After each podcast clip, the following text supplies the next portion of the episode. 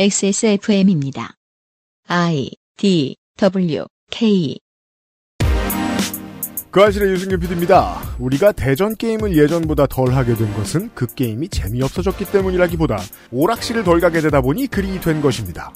우리가 과일을 부수는 게임을 많이 하게 된 것은 최근에 관심이 급증해서가 아니라 모바일로 하기에는 그런 장르가 더 편하기 때문이지요. 플랫폼이 우리의 삶을 얼마나 많이 정의하는지가 올가을 파케 문학관의 이야기입니다. 2020년 10월 세 번째 주말에 그것은 알기 싫답니다.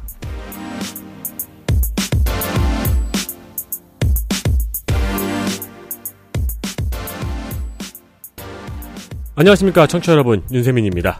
대전 게임 얘기를 하고 있습니다. 오늘은 제가 직접 했습니다. 오락실 얘기도 하고 있습니다. 우리가 그렇습니다. 네 이야기 같은 시- 에뮬레이터 지금 그, 뭐 그때 뭐라고 불렀나? 그 PC 통신 프로그램 그 아 그냥 이야기 뭐 새롬 데이터맨 이렇게 불렀었는데 그런 플랫폼을 쓸 때는 어딘가로 찾아 들어가는 것을 숫자 엔터, 숫자 enter로 했습니다. 네, 가끔 검색어를 연결하기도 했지만 숫자 enter가 더 편했습니다. 네, 월드와이드 웹의 시대가 온 다음부터는 우리는 알파벳으로 된 주소를 외우기 시작했습니다. 그렇죠. 극히 일부의 한글이 있었지만은요. 음, 플랫폼이 바뀌지 않았다면 우리는 바로 가기를 편하게 생각하지 않았을 것입니다. 플랫폼이 바뀌어서 변한 것들은 정말 정말 그렇게나 많습니다. 게시판만 사용할 때는 이고가 부풀어 오르기가 쉽지 않았습니다. 그저 내 대화명 정도가 있고 음, 사람들은 저런 글을 쓰는 애라고 생각했습니다. 네, 항상 반드시 그 사람의 글을 읽을 필요는 없었거든요. 트위터라는 플랫폼에 가자 사람들은 알아서 이고가 부풀어 오릅니다.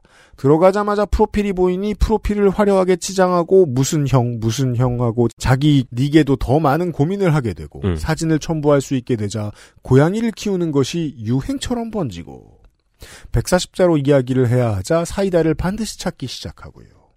인스타그램이라는 플랫폼을 내어주자 사람들은 잘 사는 척과 잘생긴 척을 하는 방식으로 진화했습니다.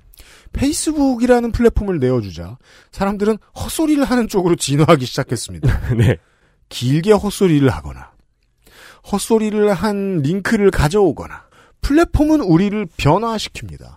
그렇게 변화하기 싫으면 그 플랫폼 안에서 다른 콘텐츠를 만드는 것보다는 그 플랫폼을 외면하는 쪽이 옳은 선택입니다. 음, 그래서 다른 플랫폼이 주어지면 그리로 옮겨가면 되고요. 우리는 오늘 이 얘기를 할 것입니다. 문학인하고 얘기를 해봤더니 그 결론 이야기입니다. 네, 네, 우리는 그리고 그렇게 살아봐서 알아요.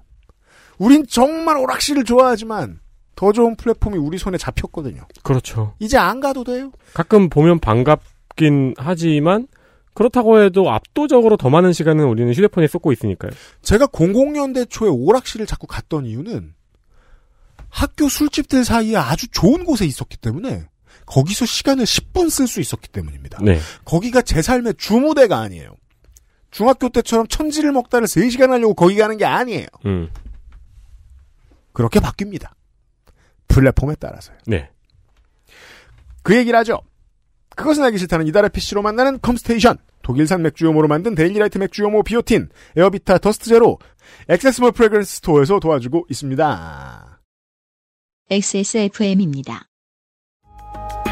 고객도 업체도 늘 오를 수는 없습니다. 그래도 저희는 함께 고민하겠습니다. 당신의 스트레스를 나누려 노력하겠다는 거죠.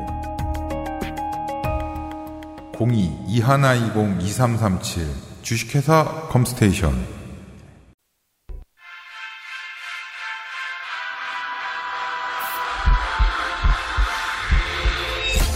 Viva la Juicy by Juicy Couture, Access Mall Fragrance Store에서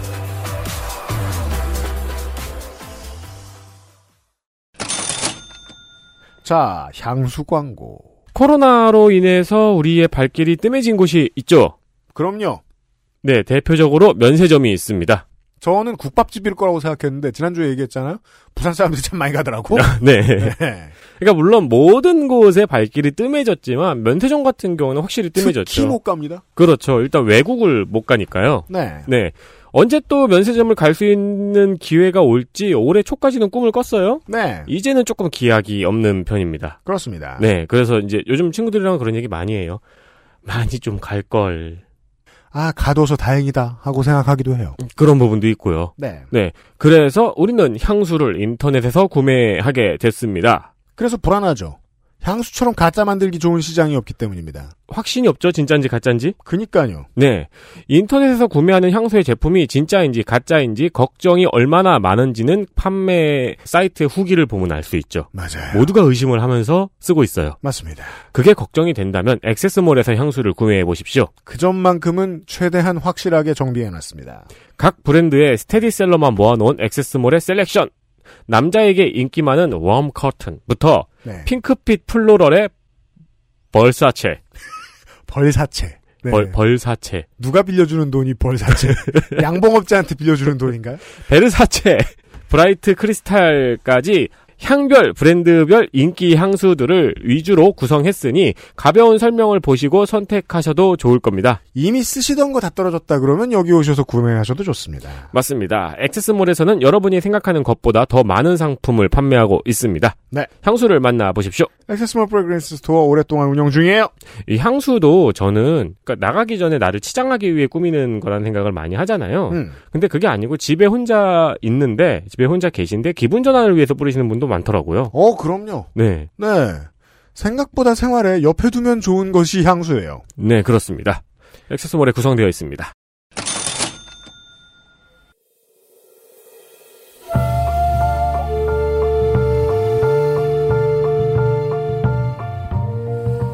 양서를 만나는 시간.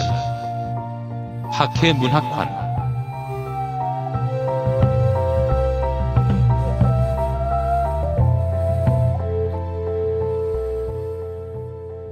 가을의 파케 문학관 두 번째 시간입니다. 문학인이 나와 있어요. 안녕하세요. 자, 지난주의 줄거리를 에디터가 정리해 주겠습니다. 지난주의 줄거리는 음 뭐라고요? 그럼 이건 저보단 네가 잘할 것 같아서. 어, 그러니까 아케이드 게임에서 처음으로 대전 액션 게임이 나왔던 순간, 예. 그리고 대전 액션 게임의 각종 숙련도가 이제 로컬에만 저장돼 있던 숙련도가 명절이라는 민족 대이동을 맞이하여 공유되는 순간, 그렇죠. 그 순간들에 대한 이야기였죠. 맞습니다. 와, 되게 멋있다. 어, 그래요. 감사합니다. 하자면 할 수 있어요, 그렇게. 네. 그런 이야기까지 나왔습니다. 네. 어, 스트리트 파이터 얘기만 이제 지난 시간에 했으니까 이제 그 이후의 대전 게임들도 우리가 이야기를 안 할 수가 없죠. 네. 아니, 그렇게 시장을 다 쓸어버렸으니 안 만들게 생겼습니까? 네. 오락실에 뭐 기계 50대 있었다 치면 큰 오락실에 음, 스트리트 파이터 한참 유행하던 90년대 초반에는 한 기계의 50대 중에 20대는 스트리트 파이터였다라고 저는 기억을 할 정도로. 맞습니다. 네. 그러면 다른 회사들도 가만히 있을 수가 없죠. 음. 쏟아집니다. 제가 스파 이후에 처음 했던 건지 이건 개인적인 기억인데 용호의 권이었습니다. 용호의 권. 예. 용호의 권 같은 경우에는 캐릭터가 좀 컸죠. 그- 그렇죠. 예. 화면에 줌인 줌아웃이 되면서 네. 약간 큼직한 캐릭터들이 나왔고 그 로버트 가르시아와 료 사카자키. 료 사카자키 그 캐릭터들을 가지고 또 필살기라는 개념이 이제 여기서 초필살기가 처음 나오죠. 아우스 오브 포겐이 여기서 처음 나오죠. 용호의 권이 많은 것의 시초죠. 아우소폭의 네. 그러니까 큰 장풍의 개념, 필살기의 개념, 네. 그리고 기의 개념. 기의 개념도 네. 있고 그 용호 난무를 또 배우려고 또 그렇죠. 그렇게 난리 들 남, 죠 남무류 필살기의 최 처음. 예. 그거는 정말 당시에는 심지어 막을 수 있을 거라고 생각한 사람들이 얼마 없었습니다. 네. 커맨드가 당시에도 약간 괴랄을 하긴 했어요. 앞으로 밀었다 뒤로 당기면서 음. 버튼 두 개였는데, 그러니까 상대가 그걸 계속 시도한 걸 보면서도 저걸 어떻게 막지? 라는 생각을 잘 못했을 정도로 네. 초반에. 그러니까 등장만으로도 이미 끝판왕이었던 그런 기술들이 이제 용호의 권을 통해서 나오기 시작을 했죠. 그렇죠. 그리고 이제 한국에서는 크게 유행을 못했지만 어, 북미에서는 이제 모탈 컴뱃이 또 대인기를 끕니다. 그 어제도 이야기를 드렸으면 좋았을 법했는데 이제 우리가 그 더블 드래곤 이야기하고 스트리트 파이터 이야기하지만 북미의 중년들은 던전 앤 드래곤과 아, 예, 예, 그쵸. 예 모탈 컴뱃을 이야기합니다. 네. 모탈 컴뱃은 저는 한이 맺힌 게임인데요. 네. 저는 지금도 친구들이 그걸 안 알려줘서 지금도 몰라요. 그 네. 마지막 command 있죠. 피니시? 예. 그 command를 아직도 몰라요. 나도 모릅니다. 아, 이렇게 모르는 사람들이 있군요. 예.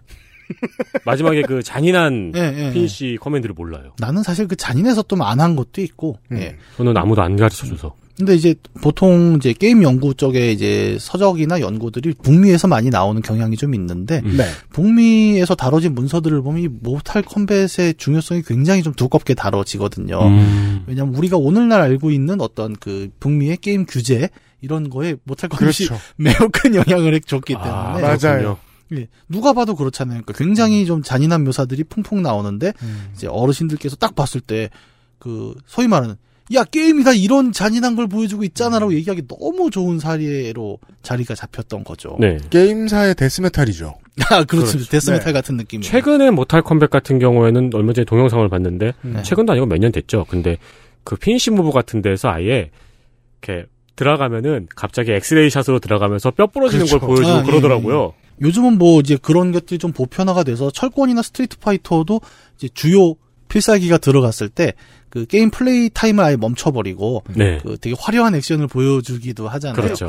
그러니까 대전 격투 게임도 굉장히 또 계속적으로 발전을 하고 있는 장르라고 볼 수 있고.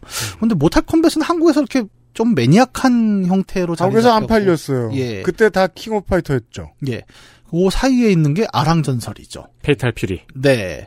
이것도 처음에 캐릭터 3개로 나왔다가 네. 이제 2부터 우리가 알고 있는 그 최초의 한국 격투 캐릭터 김갑환. 예, 김갑환이 여기 출격을 하면서 또 네. 나름 인기를 모았고 그 아랑전설 같은 경우에는 가장 이제 내세웠던 게 이제 두 줄 라인. 위아래로 움직일 수 있죠. 네, 그러니까 적 격투 공간이 2D에서 2D에 네. 이제 단순히 상하로만 좌우로만 대전하던 공간에서 어, 굴러서 회피할 수 있다. 네. 사실 이게 전략적으로 잘 쓰인 동네는 제가 거의 못 봤습니다. 네. 되게 그냥 어, 왔다 갔다 하는 데만 음. 쓰였고 나중에 이 공간성이 본격적으로 좀 격투 공간으로 활용되는 건 철권. 예, 와서. 와서. 예. 진짜 3D 게임. 예, 그때쯤에 그러니까 되는 뭐 거고. 이제 버추얼 파이터, 예. 소울 에지. 네. 그런 게임들이 있었습니다. 그리고 또 거론하지 않을 수 없는 격투 게임이 있죠. 사무라이 쇼다운 시리즈가 있죠. 아, 그렇죠. 예. 저는 매니아였어요. 아, 다들 그랬죠. 음. 네. 근데 이 게임의 경우에는 또 이제 왜색이라는 또 굉장히 많은 공격에 시달려야 했었습니다. 네. 음. one까지는 그냥 그랬어요. 근데 two에서 이제 겐주로가 그 화투장을 던지기 시작을 네. 하면서 사무라이 쇼다운 2 같은 경우는 놀라운 게 그리고 그 타이틀 화면에 네. 사우라비 투혼이라고 한글로 적혀 있었어요. 예, 예, 예. 사무라이를 자꾸 사우라비로 바꿔 이게 원래 우리나라 말에서 왔다 또 이런 네. 주장에 실어가지고 근데 이 얘기는 제가 자주 말씀드리는 그 오락실에 지능 개발 써 있는 거랑 별 차이 없습니다. 그냥 네. 그 민족주의자 선생님들이 가끔 그런 얘기하고 그랬는데. 네. 사무라이 쇼다운 2 하오마루 비기 아세요? 비기요? 앞으로 뒤로 여섯 번 한 다음에 그 큰 칼 누르면은 네. 대공기 필살기 숨겨진 거 나가요. 어, 나 그거 지금 처음 들었다. 예, 그게 있어요. 아, 제가 사쇼 쪽은 많이는 못 해봤거든요. 그 게임 뭐 한다고 해서 모든 게임을 다 하진 못합니다. 가끔 나한테 막 아무거나 물어보는 사람도 있어. 아니 한 달에 게임이 몇 개 나온지 알아요, 여러분? 내가 다 못합니다. 근데 모른다고 막 어, 저 저는 너는 진정한 게임 연구자 아니다 또 이래. 모르는 게 얼마나 맞는. 맺혔으면. 또 우리가 이제 그 다음에 나오는 3D 액션 게임의 계보들이 있죠. 버파와 철권. 네. 원래 버추어 파이터가 먼저 나왔잖아요. 네. 처음에 약간 그 종이 접기처럼 생긴 캐릭터지만 어쨌든 그럼에도 불구하고 지금의 우리나 종이 접기라고 표현하지. 예, 그때는 충격 받았죠. 되게 현실적이다라는 표현을 했어요. 우리. 게다가 이 큰 오락실에서 큰 아케이드에서 살다 살다 처음 보는 거대한 화면 같은 거 들여가지고 예. 거기에 꼭 버추어 파이터 네. 심었어요. 기계도 컸고 네. 그 뭐랄까 동작 자체도 이게 2D의 그림이 아니라 3D 공간에서 뭔가 이렇게 좀 더 real하게 움직인다라고 되게 좀 획기적이었고 네. 뭐 철권 같은 경우에는 아직까지도 그러니까 많이 이제 maniac해진 격투 게임의 분야에서 현재까지도 뭐 메이저 스파와 함께 그렇죠. 현- 예, 지금 현재 철권 대전 게임 매니아 어, 메인 종목을 두 개 꼽으라면 음, 철권 seven하고 예, 스트리트 파이터 5죠. 그렇습니다. 가장 오래 살아남은 이제 두 게임으로 자리 잡게 음. 됩니다. 이렇게 쭉 뭐 여러 게임들 그 게임들의 역사를 갖고 있는 이제 대전 게임을 훑어보면 좀 흥미로운 지점들을 이야기해 볼 수 있을 거예요. 일단 격투 게임 붐이라고 하는 것은 이제 오늘날은 대중적이라고 부르긴 조금 어려운 상태가 됐습니다. 네. 어, 왜냐? 아까 우리가 어제 얘기했던 것 중에 그런 얘기를 했었죠, 제가. 한 게임이 대중화되기 위해서 필요한 것은 소프트웨어의 인기만은 아니다. 네. 그렇죠. 예. 그 게임을 플레이할 수 있는 공간, 환경이 마련되어야 이게, 플랫폼입니다. 네, 대중화가 되는데 어, 오늘날의 격투 게임이 분명히 일정 부분 예, 매니아들을 갖고 있음에도 불구하고 우리가 대중화된 게임이라고 말하기 어려운 이유는 오락실이 없어졌기 때문입니다. 플랫폼을 잃어버렸기 때문입니다. 네. 어느 순간부터 연구하신 연구자가 있다면 갑자기 어느 순간부터 인류의 퍼즐 게임에 대한 소비가 예전처럼 다시 늘어난 때를 발견할 수 있을 거예요. 네. 그건 모바일 시대가 열리고부터죠. 그렇죠. 플랫폼의 변화입니다. 네. 오락실이 없어졌으니까 오락실 기반으로 가장 인기 있었던 격투 게임이 함께 사라진 거죠. 대중적인 측면에서는. 음. 오락실이 소멸한 것은 또 아까 지금 스마트폰 얘기를 하셨지만 이거는 스마트폰과 또 되게 밀접한 영향이 있어요. 어, 예를 들어 볼까요? 옛날에 우리 약속 잡을 때 우리 유선 전화 시절을 생각해 봅시다. 네. 그러면 약속을 어떻게 잡냐면 어, 제일 먼저 나오는 게 전화 예절입니다. 음. 이게 뭐냐? 그건 초등학교 때 배웠죠, 우리. 예. 그러니까 옛날에 그, 기억나요? 음, 몰라. 초등학교 3, 4학년 교과서에 뭐라고 나오냐면 친구네 집 전화할 때 쓰는 예절에 대해서 교육이 있었어요. 네. 아 그래요? 네. 예. 그래서 처음에 되게 집 전화밖에. 예, 집 전화밖에 없었을 때잖아요. 음. 그러면은 전화를 해서 뭐 엄마나 아빠가 받아요. 그러면 안녕하세요. 저는? 세민이 친구 경혁이라고 하는데요. 아, 이거를 가르쳐 줍니다. 그렇구나. 예, 그러면은 이제 아 그래 잠시 기다려라 하고 바꿔줍니다. 네. 그 얘기가 교과서에 실려 있고 교육이 됐었. 그래서 그 이제 시- 교과서에 나오지 않은 반응을 보이면은 긴장하는 상황 같은 건 기억나요. 예를 들어 뭐 할머니 받았다. 뭐? 그렇죠. 뭐라고? What? 이러시면 그때 당황하죠. 네. 끊기도 하고 놀래가지고. 형이 받았다. 네. 근데 대뜸 욕부터 한다. 그거 그 시간엔 항상 친구 두 명이 나와서 역할 정해가지고 실습 연극을 했어요. 아 맞아요, 네, 맞아, 맞아. 네. 네. 아. 거기서 저 웃기려고 뭐 하면 혼나고. 어 그렇죠. 없는데 이런 거 하는 친구 꼭 있었죠. 네. 어떻게 하면 웃겨보려고 하는 친구들이 있어요. 아, 그렇구나. 예. 그런데 요즘 생각해 보면 이제 저도 이제 아들이 초등학생이거든요. 네. 근데 어 제가 이 얘기를 왜 갖고 왔냐면은 그러니까 음. 우리 아들이 하는 걸 보고 깜짝 놀란 거예요. 그러니까 요즘은 애들이 이제 휴대폰이 다 있어요. 네. 그 또 재밌는 게 있습니다. 공신폰이라는 게 있어요. 또 그게 뭐예요? 이게 뭐냐면 이제 스마트폰은 게임이 되잖아요. 아, 공부 전형? 아, 공신폰은 게임이 안 깔립니다. 게임이 안 깔리는 폰이 있구나. 네, 그런 걸 만들어서 팔더라고요. 그건 제가 써야 될 것 같은데. 모두에게 필요합니다. 네. 그리고 애들이 그냥 저 친구랑 이렇게 연락해서 만나고 이런단 말이에요. 근데 음. 뭐 휴대폰을 다 갖고 있는 건 아니거든요. 그럼 이제 휴대폰 없는 친구는 연락이 안 되잖아요. 그렇죠. 근데 저랑 이제 같은 아파트 단지에 사는 애한테는 연락할 수 있는 방법이 있습니다. 어떻게요? 왜냐면 집에 인터폰이 있으니까 아. 아 인터폰. 예, 몇동 몇 호 누르면 연결되잖아요. 그래서 내가 그 얘기를 한 거예요. 야 너 저기 걔네 집 연락하려면 그 동호수는 알잖아. 그거 눌러. 그러면 아 진짜요? 그럼 걔가 받아요? 아니 걔네 엄마가 아빠가 받으면 바꿔달라 그러면 되잖아. 바꿔주는 게 뭐예요?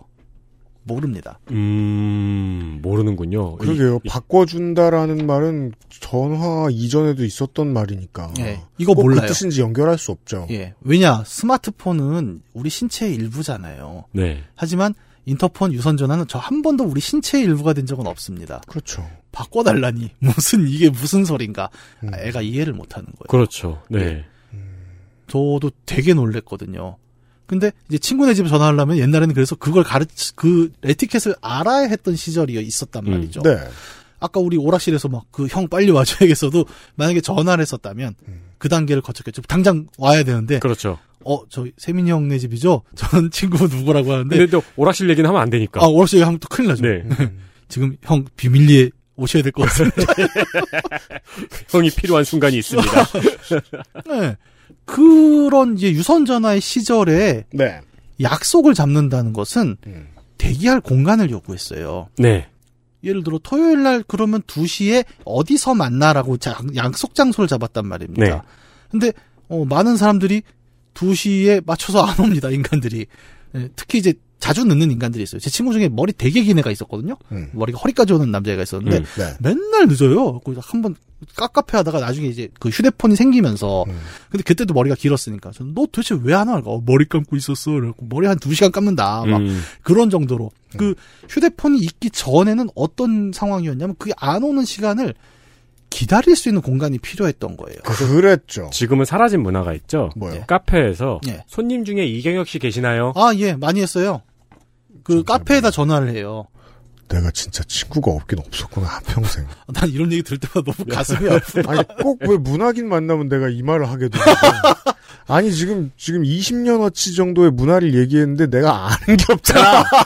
카페에 사람을 찾아? 왜? 그 당시에 투캅스였나? 커피나 찾지. 무슨 영화에서 약간 재밌는 장면으로 마약 거래를 하기로 했는데 네. 카페에서 전화해가지고 거기 아, 알아요. 예, 마약 네. 거래하러 오신 분이 있을 거다 그래가지고 손님 중에 마약 거래하러 오신 분 계신가요 하는 네. 장면이 있었어요. 네, 맞아요, 맞아요. 음, 그게 어. 나중에 삐삐 시대로 넘어오면 왜 음. 카페에서 삐삐 친 다음에 네. 4585 계세요 뭐 이렇게 하는 거 있잖아요. 어, 그래서 그렇죠. 카페에는 전화가 필수였던 건 알고 있어요. 예. 네. 그, 때는또 시외 전화는 비쌌습니다. 음. 그래서 맞아요. 카페 전화는 시내 전화만 됐어요.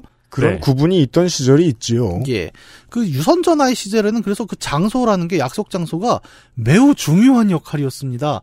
왜냐하면 시간과 장소 두 축을 동시에 맞춰야 만날 수 있었단 네. 말이에요. 그리고 맨 마지막에 늦는 놈을 뒷담 까면서 시간을 보내야 되지요. 예. 쟤는 지금 지하철을 뒤로 밀면서 오고 있다 이러면서. 예. 음. 근데 네. 만남이라는 게 꼭 나이 든 사람만 있습니까? 초등학생도 만나야 됩니다. 네. 그러면 초등학생들은 이제 어떻게 하느냐? 주로 이제 등하교 시간이 비슷하기 때문에 하교하면 일종의 아지트 같은 놀이터가 있죠. 그렇죠. 일단 퇴근하면 일로 모인다. 혹은 오락실. 네. 음. 그 오락실이 놀이터를 대체하는 아주 중요한 공간이었던 거예요. 네.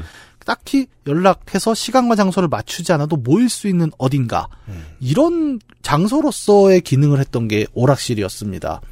이게 조금 더 이제 나이가 들고 나서도 이제 오락실은 이제 어떤 상업지구, 유흥지구에서도 휴대폰이 없었던 시절에는 모일 수 있는 장소로 기능을 했어요. 네. 어, 오락을 좋아하는 사람은 오락실에서 만났고 아, 우리 대학 다닐 때구나. 예. 예, 이제 그- 기억이 돌아오십니까? 조금. 네. 예. 왜냐하면 그때는 이제 제가 오락실에 가 있으니까 사람들이 그러고 있다는 걸 네. 관찰할 수 있거든요. 누굴 만나네. 이게 막 펌- 펌피업을 하다가 예. 누가 불러 뒤에서 오빠 네. 이러면 오케이 이러면 나간다고. 예, 그렇게 했죠. 그러 아니면 뭐 시계 타면서 그냥 시계만 보고 있어야 그럼 돼. 저는 어릴 때 버릇이 있어가지고 저 동전 안 쌓아놨나 이렇게 쳐다보고. 지난주에 이어. 펌프 같은 거는 심지어 저는 오락실 소속 팀이었어요. 아, 아, 진짜요? 네. 어, 야 부럽다. 나는 펌프를 못 해봤어요. 아 진짜요? 왜냐하면 제가 그 남성이니까 이제 군대를 가잖아요. 음. 99년에 군대를 갔는데 네. 디디아라고 펌프가 딱 저 군대 가기 아, 직전에 그렇죠. 나옵니다. 그렇죠. 네. 그래서 음. 정말 발 한 번 대보고 끌려간 거예요. 아 진짜요? 그리고 이제 그, 그 당시에는 100일 휴가라는 게 있어갖고, 음. 100일째 되는 날 휴가를 나왔는데, 온 사람들이 펌프를 뛰고 있는 거예요. 근데 그렇죠. 나는 이미 100일을 늦은 거야. 네. 그리고 내 발에는 군화가 붙어 있어. 음. 정말, 그, 뭐라고 해야 되나? 막 울면서 들어갔어요. 그러니까 저는 춤추는 것도 좋아하고 게임도 좋아했거든요. 근데 두 개가 교집합이 나왔는데 군대에 있는 거예요. 정말 통한이었습니다. 아, 그때는 어, 웃기지 말란 말을 하는 대신에 다리를 벌리고 사각형으로 왔다 갔다 했었어요. 그럼 사람들이 웃기지 마라 그리고 심지어 그 노래의 원래 제목은 또 다른 진심인데 아무도 몰라요. 웃기지 마라. 제발 좀 가라. 그 하드모드를 제가 그래서 부대에서 그, 저, 보도블록 있죠. 네모나게. 그거를 놓고, 그때 펌프 무슨 과자가 있었거든요. 네. 그 과자를 사면 족보를 줬습니다. 아 그래요? 그거를 들고 가서 계속 밟으면서 연습을 했어요. 밖에 나가면 이거 해야지, 이러고. 그 hidden이 그 당시에 퍼- 펌프 command로 hidden을 넣을 수 있잖아요. 네네. hidden이 보통 사람들이 하는 건 올라가다가 중간에 사라지는 거잖아요. 예, 예. 아예 아무것도 안 나오게 할 수 있는 hidden command가 있어요. 네. 저는 펑키 투나잇 아직도 그걸로 할 수 있어요. 더블. 펑키 투나잇. 펑키 투나잇은 정말, 그러니까 어떤 의미로 그 게임사의 한 획을 그은 곡이라고 저는 생각을 하는 게, 네. 이 발로 하는 리듬 게임에도 두, 두 가지 계열이 있는데, 그러니까 scorer 계열이 있고, 스텝 예, 스텝을 이제 얼마나 정확하고 빠르게 밟아내느냐, 있고 퍼포먼스. 퍼포먼서 계열이 네. 있죠. 근데 이 펑키 투나잇이 퍼포먼서 계열에서 굉장히 좀 많이 쓰이는 그렇죠. 곡이잖아요. 네. 제가 유튜브에서 관련 영상만 보고 있으면 한 시간이 날아갑니다, 정말. 특히 펑키 투나잇 같은 경우에는 뭐 날개라든가 뭐 moonwalk라든가 많은 걸 할 수 있는 예. 족보이고 마지막에 저 끝에 있는 두 개를 밟게 돼 있잖아요. 예, 예, 예. 거기서는 모두가 rainbow를 했죠. 아, 정말 옛날 생각이 나요. 아, 난 진짜 너무 놓쳤기 때문에 그 당시를. 우리는 플랫폼이 바뀐 얘기를 하고 있었어요. 죄송합니다. 아, 네. 고맙죠? 네. 딱 놓친 게 눈에 보여가지고. 네. 신나게 얘기하면서 눈이 흔들리고 있어요. 플랫폼, 그러니까 오락실 얘기를 한참 하고 있었는데 오락실이 결국 그렇게 해서 소멸을 했잖아요. 네. 네. 오락실이 소멸하게 된 계기는 저는 휴대폰이 굉장히 큰 역할을 했다고 생각을 하는 거예요. 음... 어, 그럼요. 두 가지 의미죠. 어, 하나는 그 약속의 장소라는 의미를 휴대폰이 다 날려버렸잖아요. 네. 예. 이제는 어떻게 만납니까? 그냥 전화해서 어디야? 그렇죠. 예. 우리가 알고 있는 정보화의 순서에 나와 있던 기억들을 그냥 떠올려 보시면 됩니다. 2000년대 말 이때만 해도 사람들이 스마트폰이 하도 신기해서 스마트폰이 바꿔놓은 세상에 대해서 자꾸 평가를 했어요. 그러면서 스마트폰 때문에 없어진 플랫폼과 없어진 편의시설들에 대해서 막 대화를 했단 말이에요. 예. 벽시계가 없어지는 집이 네. 있고 달력이 없어지는 집이 있고 음. 사람의 만남으로 말할 것 같으면은 저 제가 다니던 학교 앞에는 그 유명한 사회과학 사회 인- 인문학 서적 서점이 있었는데 그 앞에 언제나 전지 하나를 붙여놨어요. 아, 그러면은 네모를 딱 그려놓고 어느 과 어느 술집, 음. 어느 과 어느 술집, 어느 동아리 어느 당구장 음. 이런 게 막 써 있었어요. 그러면 사람들이 지나가다가 다 거기를 한번 봐요. 음. 그리고서 갈 곳을 새로 정하거나 그때는 삐삐를 안 쳐도 갈 수 있었던 거예요. 그렇죠. 그런 많은 문화들이 새로운 플랫폼인 모바일 속으로 빨려 들어갔죠. 예. 그 중에는 아케이드도 있었습니다. 네. 오락실이 없어졌다. 아케이드 오락실이 없어졌다는 것은 이제 휴대폰이 날려버린 그 장소성의 문제도 있지만 동시에 또 아주 직관적으로 게임을 스마트폰에서 할 수 있게 된 시대라는 것도 또 큰 역할을 했죠. 그렇죠. 예, 꼭 동전을 들고 가서 되게 시끄럽잖아요. 또 오락실은 음. 그런 이제 여러 사람과 얽혀 있는 public한 공간이 아니어도 그냥 이어폰을 내 귀에 끼고 앉아서 지하철이나 버스에 앉아서 게임을 할 수 있게 됐다. 네. 라는 것은 또 다른 의미의 게임 대중화죠. 오, 그렇죠. 특히 이제 우리가 지금 겪고 있는 오늘날 갑자기 게임이 대중화됐다고 어느 날부터 사람들이 얘기를 하지 않습니까? 이것은 어, 그 전에 있던 게임들이 대중화됐다고 말해서는 안 된다고 저는 봐요. 정확히는 모바일 게임을 통해 대중화가 된 거죠. 그렇죠. 데스크탑의 보급, 콘솔의 보급 이런 것과 비교할 수 없죠. 예. 사실은 이제 게임 얘기를 할 때 가장 중요하게 짚어야 되는 부분 중에 하나가 이 매체는 이제 디지털 매체고 굉장히 두터운 인프라를 필요로 합니다. 그러니까 예를 들어 리그 오브 레전드를 볼까요? 최소한 일정 수준 이상의 하드웨어를 갖춘 컴퓨터가 필요합니다. 네. 그리고 그 컴퓨터는 일정 수준 이상의 안정적인 전력 공급을 필요로 해죠. 그리고 그 사람들을 랜덤으로 다섯을 묶어놨을 때 네. 렉이 안 걸려야 돼요. 아무도. 예.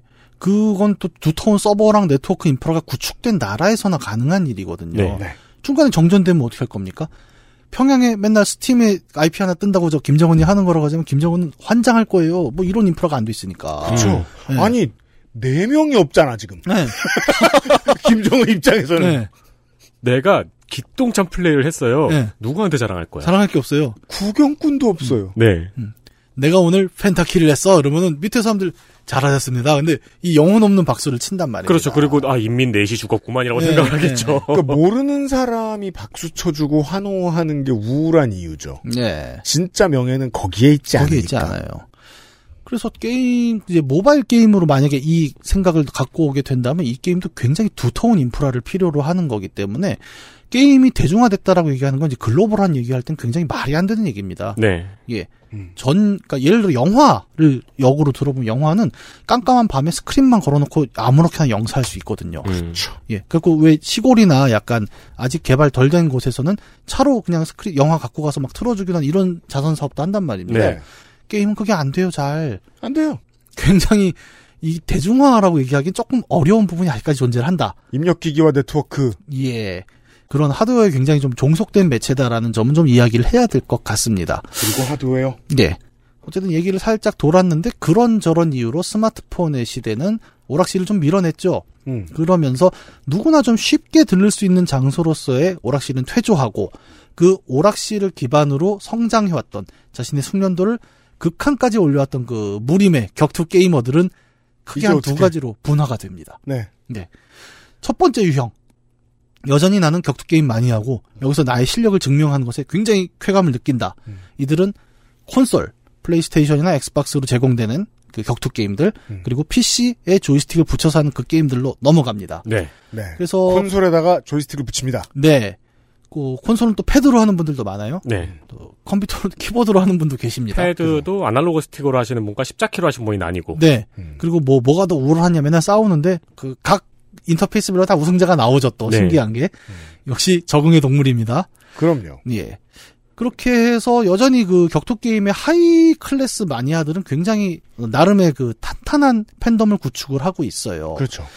그런데 이제 똑같이 오락실에서 격투 게임을 즐겼지만 좀 가볍게 즐기던 사람들 음. 굳이 막 내가 어, 55연승을 하겠어 이런 것보다도 그냥 시간 때우면서 한 판 가볍게 하고 했던 사람들은 공간이 없어지니까 손을 떼게 된 거죠. 네. 플랫폼은 그렇게나 강력합니다. 네.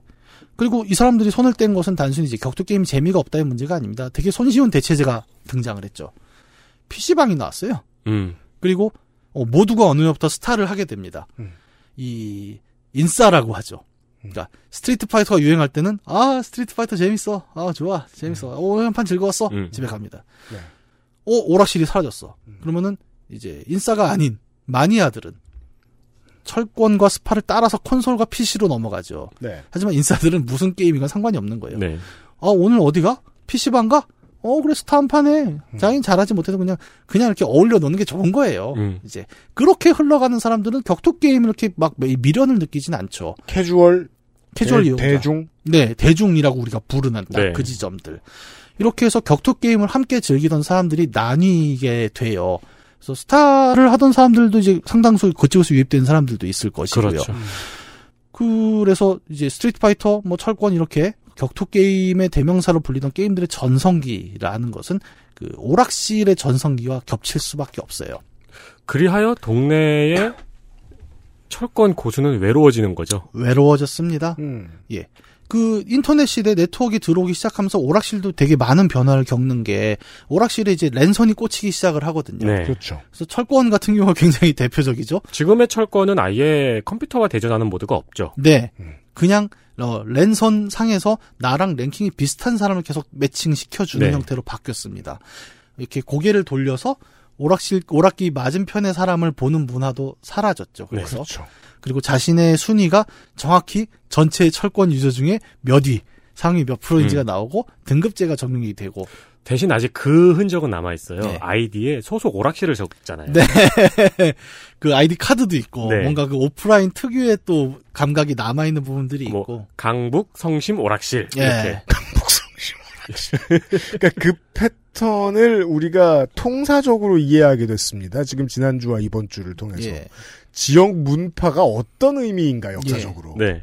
옛날에 그 권투 신인왕전 보면 그런 거 있잖아요. 성북 정암 체육관 네. 49km 뭐 그렇죠. 딱 그 느낌. 소속이 어디다라는 게 아직도 이제 그 음. 물성으로 좀 남아 있는 부분은 참 흥미롭고 어, 조만간 없어질 것 같아서 좀 아쉽기도 하고 또 그렇죠. 그런 네. 면이 있죠. 어쨌든 이 얘기를 드린 거는 이제 오락실이 소멸하면서 발생한 이제 격투 게임에 좀 더 마니악해지는 현상이 존재를 한다는 점입니다. 음. 오, 오락실이 소멸하면서 이제 더 이상 대전 격투 게임은 대중적인 게임이다라고 말하기는 어려운 위치가 됐고 음. 남아 있는 유저들은 어 우리가 그런 표현 많이 하죠 고인물이라는 하죠. 고이기 시작합니다. 예 네. 제대로 고이기 시작을 합니다. 음. 그래서 철권이 대표적이죠 아주 철권은 고인물이라는 말로는 다 형용할 수 없습니다. 네. 제가 제가 최근에 철권을 하고 상처를 받아서 이런 얘기를 하는 건 아니에요. 이게 하면 철권 안 돼요, 이제. 철권 개발진들의 가장 큰 고민이라고 하더라고요. 예. 어떻게 유입을 시킬 것인가. 네. 네. 이거는 못 시켜요. 고인물입니다. 예. 고인물 다음이 원래 썩은 물이잖아요. 네. 그 다음이 석유. 그렇죠. 화석연료. 네, 불, 불 붙이면 탑니다, 거기는, 정말.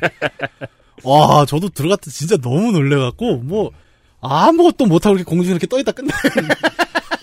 내가 들어오면 반갑다고 행가래를 쳐주고 난 죽습니다. 네. 와, 진짜 막 인정사정 없어요. 아니, 근데 상대 입장에서도 그런 게 뭐 얘가 초본지 아닌지 뭐 어떻게 알겠습니까? 일단 띄우고 볼일이거든요. 네. 띄운 다음에 초보였나 보네 하면서 때리죠. 어, 또, 떠갖고 콤보가 들어갔는데 그걸 멈추는 것도 굉장히 어려운 일이에요. 이게 음. 몸에 배는 어떤 패턴들이기 네. 때문에. 네. 어, 사실 철권 그렇게 못하지는 않는데, 이제 약간 과장해서 말씀을 드리는 거죠. 저는 그 경험을 옛날에 동네에서 킹오파 좀 했다고 했다가 네. 맘에 온라인 킹오파 들어갔다가 아, 와. 거기가 이제 그 킹오파 98을 기준으로 엄청 지금 돌리고 있잖아요. 네, 아, 3연속 퍼펙트 당하고 네. 어우. 그래서 이 고인물들이 이 석유들이 고이는 데까지 유구한 세월 동안 무슨 일이 있었을까를 이젠 좀 상상할 수 있습니다. 옛날에 오프라인 시절, 음. 어, 추석과 설날이 아니면 교류도 안 되던 시절. 예. 그래서 지금은 모든 것이 망 안에 있는데 예.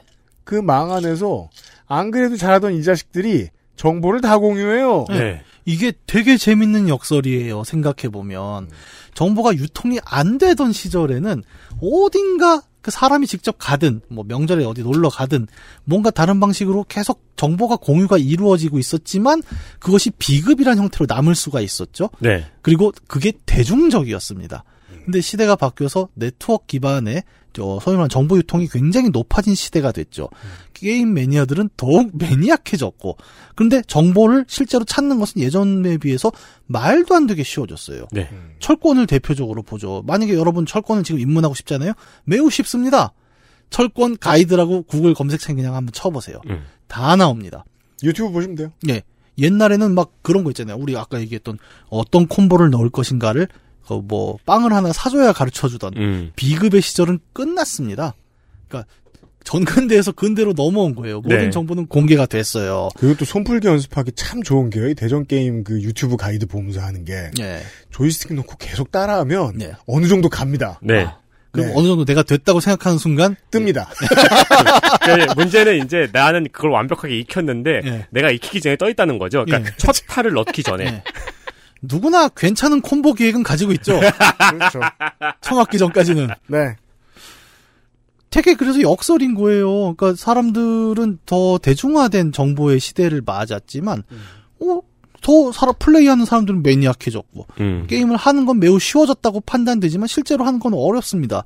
되게 괴상한 느낌으로 대전 격투 게임이 나타났죠. 그러네요. 망이 열리니까 오히려 사람들이 입문을 못하게 돼버렸네요. 예. 원인 하나를 아까 파악했습니다. 플랫폼의 변화. 네, 플랫폼이 바뀌었죠. 그래서 아까 우리가 지난 시간에 계속 얘기했던 무공 비급처럼 어떤 다뤘던 이런 개념들은 싹 바뀌었어요. 철권의 예를 들었지만 철권 같은 경우 그 고인물의 문제를 자기들도 알기 때문에 어, 수많은 철권 프로게이머들이 또 입문 영상을 계속 만듭니다. 음. 자, 여러분 이렇게 하시면 돼요. 가드란 무엇인가? 막는 것입니다. 음. 뭐 이거부터 설명을 한단 말입니다. 최근에 그 무슨 케이블 TV에서 연예인들이었나요? 뭐 이런 사람들 데리고 그, 그 당구 리얼리티 프로그램을 만들었더라고요. 예. 예. 실제로 그런 스포츠 종목들이 많다는 거예요. 예. 초심자를 끌어들이기가 좀 어려워진. 네. 당구도 생각해 보면 플랫폼에 시장 뺏긴 대표적인 종목이에요. 아, 그럼요. 예. 네.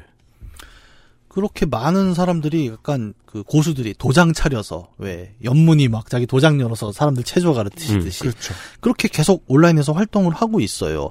그래서 정보 검색은 굉장히 쉽습니다. 뭐 여러 가지 국콤이라고 하죠. 각 캐릭터들이 기본적으로 쓰고 있는 이제 국민 콤보라는 네, 게 있는데 그렇죠. 그런 것들이 아주 기본적인 뭐 슬로우 영상까지 잡아서 그냥 상세하게 예전에는 그 잡지 시절에는 그거를 이렇게 바- 화살표 키를 인쇄를 해서 그렇죠. 막 어느 타이밍에 넣어라 이 타이밍이 설명하기가 어려운데 그렇죠. 뭐 대충 요쯤입니다. 뭐 이런 느낌으로 누르십시오라고 그러니까- 했던 게 그러니까 말 그대로 콤보를 글로 배운 시대가 있었죠. 예, 정말 글로 배워서 그걸 했단 말이에요. 근데 매체란 얼마나 그 저 대단한 능력을 가지고 있습니까? 그래서 그때 할 때는 잡지에서 본 그 콤보 모양을 떠올리면서 갔어요. 음, 맞아요. 예. 그런 다음에 가서 하면 안 되죠. 왜냐면 타이밍이 미묘하거든요. 예. 그렇죠. 그걸 계속 연습하는 거죠. 예. 뜨죠. 뭐 그때나 지금이나. 그렇게 정보를 검색하기 쉬워진 시대가 왔는데 철권을 위시한 그 격투 게임의 대중성은 과거보다 떨어졌다. 음. 이 얘기는 정보 전파가 용이하다는 이유만으로 대중성이 달성되는 게 아니라는 것을 보여주는 매우 중요한 증거예요. 그럼요. 예. 그뭐 학교 가면 다 공부 잘합니까? 그러니까 사람들은 쉽게 그렇죠. 아니 뭐 이야기가 많이 거론되고 더 많은 미디어에서 이야기가 다뤄지면 대중화다라고 얘기하지만 아닌 경우가 있어요. 이처럼. 네. 예. 그래서 그 그런 그 결론 쓰는 칼럼니스트들은 다 쓸모 없다고 보죠. 공론의 장에서 더욱 논의가 됐으면 좋겠다. 이런 결론. 어쩌라고. 음. 철권 같을 수도 있어요. 그렇죠. 네. 예. 뭐 굉장히 좀 철권이 특수한 사례다라고 말씀하실 수도 있겠죠. 물론 하지만 우리는 가장 흔한 사례로 얘기하는 거예요. 네. 철권은 오락실의 퇴조와 함께 결국 스틱이 필요했다라는 인식 속에서는 대전 격투 전반이 함께 퇴조할 수밖에 없었던 플랫폼적인 한계를 맞았잖아요. 음. 그리고 그 서브 컬처에서 그나마 이제 대중적이었던 게임은 PC방에서 키보드 마우스를 동반해서 플레이해야 하는 스타크래프트로 넘어가게 됐죠. 감각의 문제도 또 중요합니다. 네. 키보드가 우위에 서 있습니다. 스틱에 비해서. 예. 훨씬 대중적이죠. 네. 어, 어렸을 때는 조이스틱은 못 만지게 해도 키보드는 만지게 했던 게 한국 컴퓨터 교육의 현실이잖아요. 그렇죠. 예. 그래서 저도 키마파예요, 사실. 음. 예, 오락실은 약간 못 가게 했죠. 제가 엊그저께 좀 자랑 하나 할까요, 제가? 뭔데요? 제가 어제 그, 이게 되게 재밌는 얘기인데, 이, 지난주에 그, 손이상 이상평론에서 네. 그 외신 평론 얘기가 나왔지 않습니까? 네. 자랑 이거 할 때가 됐죠. 그 녹음을 하는 순간에 제가 되게 우연찮게도 그 독일의 데어슈피게라고 인터뷰를 하고 있었어요. 네. 근데 이 양반이 와서 이제 궁금한 게 한국의 e스포츠 막 이런 걸 이제 궁금해 하면서 뭐 그 되게 어려워요. 독일어로 얘기하는 걸 또 영어로 바꿔서 막 얘기하고 말니까 혼선도 좀 있고 한데 독일에 사는 여러분은 찾아보실 수 있겠네요. 아 그러게요. 어 독일에 계신 여러분 혹시 저 나오면 좀 말씀 뭐 제가 뭐 본다고 알겠습니까만은 예. 그런데 이제 이 사람한테 제가 그 얘기를 해준 거예요. 한국에서 e스포츠 배경 얘기를 하면서 그 한국에서는 오락실에 간 애들을 잡으러 선생님과 학부모가 쫓아다녔다 그러니까 독일어로 놀래요. 독일어 내 흉내를 못 내겠네. 독일어로 놀래. 네, 하여튼 이렇게 괄호치고 독일어로 놀랬다. 네. 그리고 이해를 못 하는 겁니다. 음. 그러니까 약간 문화 차이가 있는 거죠. 그러면서 그 사람이 되게 신기한 거. 아니 그렇게 게임을 못하게 하는 나라인데 그렇게 e스포츠가 종주국 급으로 된 것도 흥미롭네요. 그래갖고 내가 아, 원래 못하게 하면 더 하고 싶고 재밌고 이런 거 아니겠냐. 이제 음. 그런 얘기 한참 했었는데 오락실은 금지된 공간, PC방은 상대적으로 좀 허용되는 공간. 물론 이제 지금도 PC방에 가면 이제 엄마 아빠한테 끌려가는 애들이 그러니까 약간. 세대 차이가 있는 게 네. 저 같은 경우는 제가 중학교 때쯤 PC방이 이제 활성화가 되었고 그때 네. 초등학생들도 PC방을 왔단 말이에요. 예. 그때 PC방에서 끌려가는 애들도 있었어요. 아유, 그럼요. 네. 있어요. 네. 제일 불쌍한 애들이 라면 물 버는데 끌려가는 애들이 있었어요. 아, 대박. 그래서 이게 그, 그, 그 차이는 얘기를 해야 돼요. 그거는 아주 통사적으로 점점 더 파- 부모들이 민주적이 되었다는 변화를 집어넣어야 설명할 수 있어요. 네. 그 요즘의 부모나 옛날의 부모나 애들이 PC방을 가든 오락실을 가든 싫긴 마찬가지인데 네. 그때는 다리봉댕이 뿜질러 놨고 아, 그럼요. 지금은 그 정도는 아니에요. 네. 학교에서는 이제 못 잡는다고 제가 들었거든요. 음. 음. 아, 영업방이잖아요, 사실은. 어, 그럴 수 있죠. 네. 요즘의 어떤 자영업자면 지금같이 코로나 때 지금 장사도 안 되는 상황인데 음. 학교 선생이 와서 끌고 가면 학교 선생으로 보입니까? 그냥 말단 공무원으로 보이겠지? 네. 너 이 자식 어디 와서 영업방해냐. 음, 음. 이렇게 나올 수 있다고 저는 생각은 네. 해요. 근데 어쨌든 우리는 그런 시절을 겪었었다는 거고 그리고 이제는 오락실이라는 격투 게임이라는 대중화를 만들어냈던 플랫폼이 퇴조를 하고 그 빈자리를 키보드 마우스라는 새 인터페이스를 가진 또 다른 매체가 중심을 잡으면서 게임이 바뀌었죠. 대중적인 게임이라는 게. 음. 아주 간단하게 얘기하면 스트리트 파이터에서 스타크래프트로의 그 대중화 게임의 변화는 제가 지난 시간에도 말씀드렸던 것처럼 소프트웨어의 변화가 아닙니다. 플랫폼의 변화. 플랫폼 플랫폼의 변화 그리고 그 플랫폼을 둘러싸고 벌어지는 정보 전파성의 변화라고 봐야 하는 거죠. 네. 그래서 하나의 게임 뭐 이 비단지 게임만을 갖고 얘기하는 건 아니에요. 하나의 흥행이라는 것은 절대 그 컨텐츠 자체만으로 이루어지는 것은 아니라는 이야기를 좀 볼 수 있다는 거죠. 컨텐츠의 힘만으로 우르르 몰고 가는 어떤 것은 거의 없습니다. 예. 거의 없습니다. 그래서 그런 얘기도 많잖아요. 스티브 잡스가 만든 가장 훌륭한 발명품은 아이폰이 아니고 네. 앱스토어다. 가깝게는 그것도 있죠. 그러니까 나꼼수가 그렇게 대히트를 친 배경에는 음. 나꼼수 컨텐츠만 있었던 건 아니죠. 네. 플랫폼. 그 플랫폼 우리 한국 사람들 그걸로 처음 봤지 않습니까? 그렇죠. 사실. 그렇죠. 그러니까 그 두 개가 항상 연동되고 있다는 사실을 좀 우리가 유념을 해야 되는 거예요. 연동 정도가 적당한 타협이겠습니다. 네. 둘 중에 한쪽에 우세가 있다는 게 아니고. 아, 예, 예, 그렇죠. 네. 어제도 얘기했잖아요. 아다리가 잘 맞는다. 음. 그런 순간들이 있죠. 기가 막히게. 음. 어, 그래서 이제 스타크래프트도 이제 대표적인 어떤 흥행 게임으로 이야기를 한다면 그렇습니다. 그러니까 두터운 플랫폼 구축, 우리가 지난 시간에 얘기했던 인프라와 하드웨어, 그 다음에 이런 것들이 구축이 되고 거기에 어떤 새로운 정보 전파성이 시너지를 내면서 대전성기를 이룹니다. 이것도 그래요. 그러니까 정보 전파성도 굉장히 중요한 부분인데 스타크래프트는 1998년에 나왔잖아요. 그렇죠. 그리고 2000년대까지 이제 붐을 이루는데 이 붐은 또 어떻게 이루어졌느냐? PC방에서 그냥 게임만 해서 이루어진 것은 결코 아니었습니다. 각 PC 통신에 스타크래프트 커뮤니티들이 있었죠, 이제는. 그렇죠. 네. 생각해보면 그래요. 그러니까, 이거 뭐 제 경험담일 수도 있겠는데, 한 지역의 PC방에서 스타크래프트 짱을 먹으려면, 음. 가장 빨리 하이텔과 나우누리의 최신 전략 게시판에서 새로 나온 전략을 몸에 익혀야 됩니다. 음. 네. 옛날에는 어 비급으로 mouth to mouth로 네. 잡지를 먼저 사서 이런 식으로 구해야 했던 내용들은 PC 통신의 시대에 들어오면 누가 게시판에 빨리 가서 가장 적합한 전략을 가져다가 연습을 해서 PC방에서 싸우느냐로 바뀌었죠. 그렇죠. 바뀐 플랫폼에 빨리 적응한 사람. 네. 커뮤니티라는 존재가 이제 PC 통신 그리고 인터넷으로 이어지면서 하나의 흥행, 대중성을 만들어내는 또 되게 중요한 요소 자리를 하게 되는 거죠. 이것도 약간 변화가 있네요. 생각해보니까 스타크래프트도 리플레이가 지금은 저장이 되잖아요. 네. 저장되기 이전의 시절에는 네. 저글링이 어떻게 이렇게 빨리 왔는지 몰랐어요. 아, 그럼요. 음. 예. 그거는 어, 리플레이가 아예 그 저장이 안 됐던 시절 그리고 제일 최악은 버전이 올라가면 리플레이가 그 적용이 안 되는 시- 또 시절이 있어요. 네. 예, 1.04에서 적용되던 리플레이 1.0에서 못 읽고 막 음. 이런 때도 있었단 말이죠. 그때 더더욱이 연습실 혹은 연습실 전용으로 쓰이는 친구들이나 팀이 말- 같이 모일 수 있는 PC방이 위력을 발휘했죠. 아, 예. 같은 플레이를 해보라 그러고 뒤에서 보니까. 예. 음. 그래서 PC방별로 이제 길드라는 게 또 형성이 되잖아요. 클랜 네. 길드. 그래갖고 그 안에서 전략 연구하고 막 이런 것들이 이제 오늘날 e스포츠까지도 이어지기도 하는데 뭐 그런 것 이제 얘기를 떠나서 그러니까 당시에 스타크래프트 대중화된 게임이라고 했을 때 그걸 플레이하셨던 청취자분들이라면은 이렇게 물어볼 수 있어요. 정말 너 게임만 했어? 아니에요. 잘 보면 게임만 했다는 표현은 생각보다 많지 않습니다. 네. 게임을 하면서 친구들과 이야기도 했고 끝나고 술을 먹으러 가기도 했고 연구도 근데 했고. 잘 보면 스타를 한 판 하고 어디 가서 술을 먹잖아요. 음. 스타 얘기를 하고 있어요. 가보면. 네. 그리고 스타를 하고 집에 가는 버스에서 친구랑 같이 가면서도 계속 스타 얘기를 합니다. 이 운동선수의 마음을 이해할 수 있게 되죠. 예. 하루 온종일 그것만 생각하는. 예. 이 뭐 meta gaming이라고 하더라고요. 이런 얘기를. 그러니까 그렇죠. 게임만 하는 게 아니라 게임을 둘러싸고 이제 일어나는 여러 가지 문화 현상들. 음. 뭐 요즘으로는 뭐 그걸 스트리밍을 하기도 하고 이제 이러는데 그런 조수는 코스프레도 하고. 어, 예, 그럼요. 네. 근데 그런 게 없었던 시절에 이런 식으로 이제 게임이 문화로 들어오는 어떤 과정들을 네. 좀볼 수 있었다는 겁니다. 그래서 당시에는 이제 개그 콘서트 같은 코미디 프로그램에서도 막 스타크래프트 갖고 막 성대모사 하고 이랬잖아요. 그렇죠.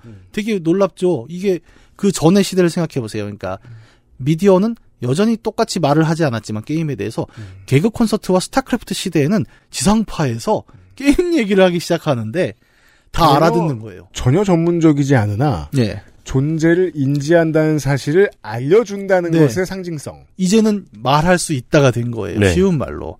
거기까지 올라온 거죠. 그래서 그때의 흥분을 기억하시는 분이 많을 거예요. 네. 공중파에서 스타크래프트 패러디 하는 개그 같은 게 나왔다. 네. 스타크래프트를 언급했다라는 거가 그때는 굉장히 흥분되는 일이었어요. 그래서 만약에 이제 디지털 게임의 대중문화화를 이야기한다면 저는 그 시점도 거론될 수 있는 중요한 포인트라고 생각을 하거든요.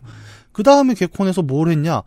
DDR이 나왔어요. 음. DDR을 그 발 밟는 거 액션을 따라하는 이런 네. 것들이 나오면서 어 지금 말씀대로 지상파 legacy 미디어가 너희의 존재를 인정하기 시작했다 라는 순간이 이제 90년대 말에서 2000년대 초반에 나타나게 됩니다. 네.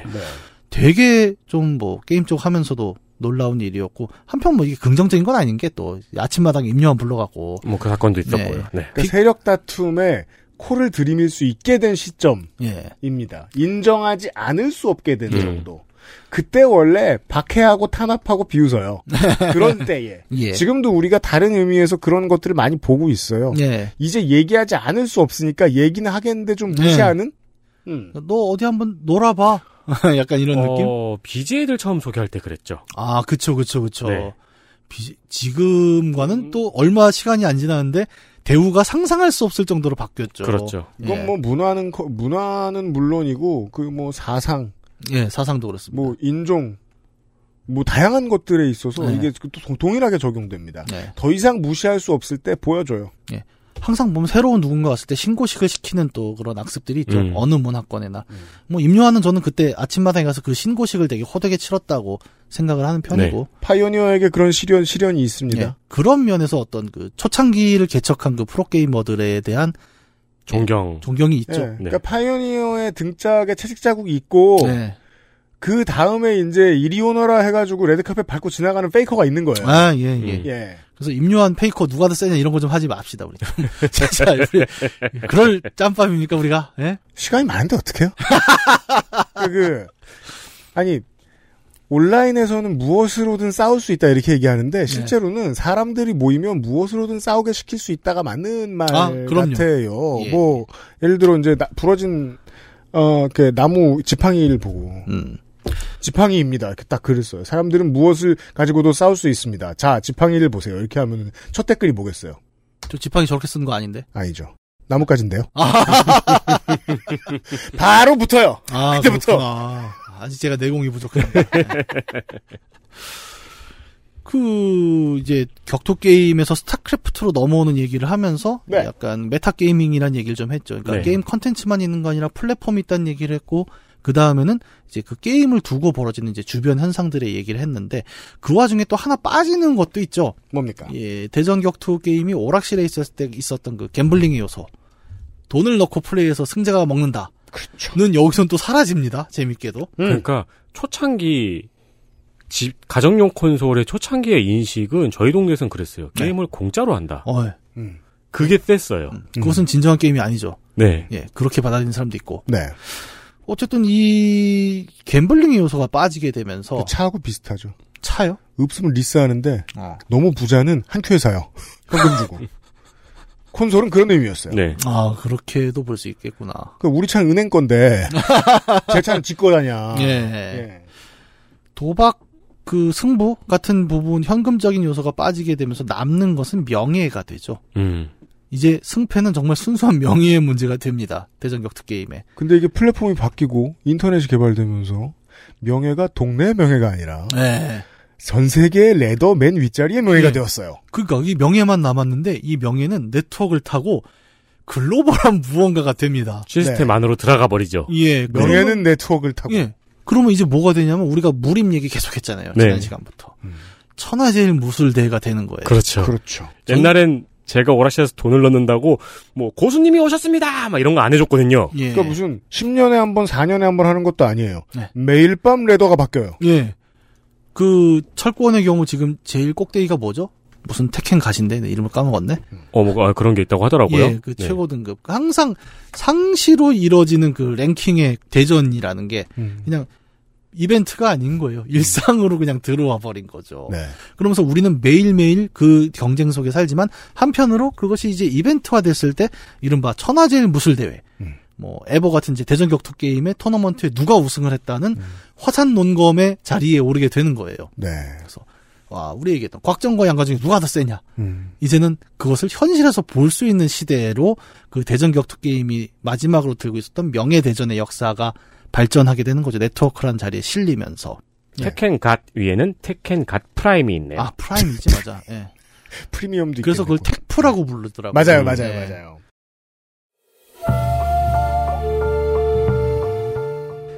동네 아이들의 민속놀이 수준이 결국은 거기까지 올라갑니다. 예. 네. 그러면서 이제 우리는 게임이 대중적이다라는 말을 할 수 있는 시대에 진입을 하게 된 거죠. 그렇군요. 예. 플랫폼과 이렇게 주고받았습니다. 네.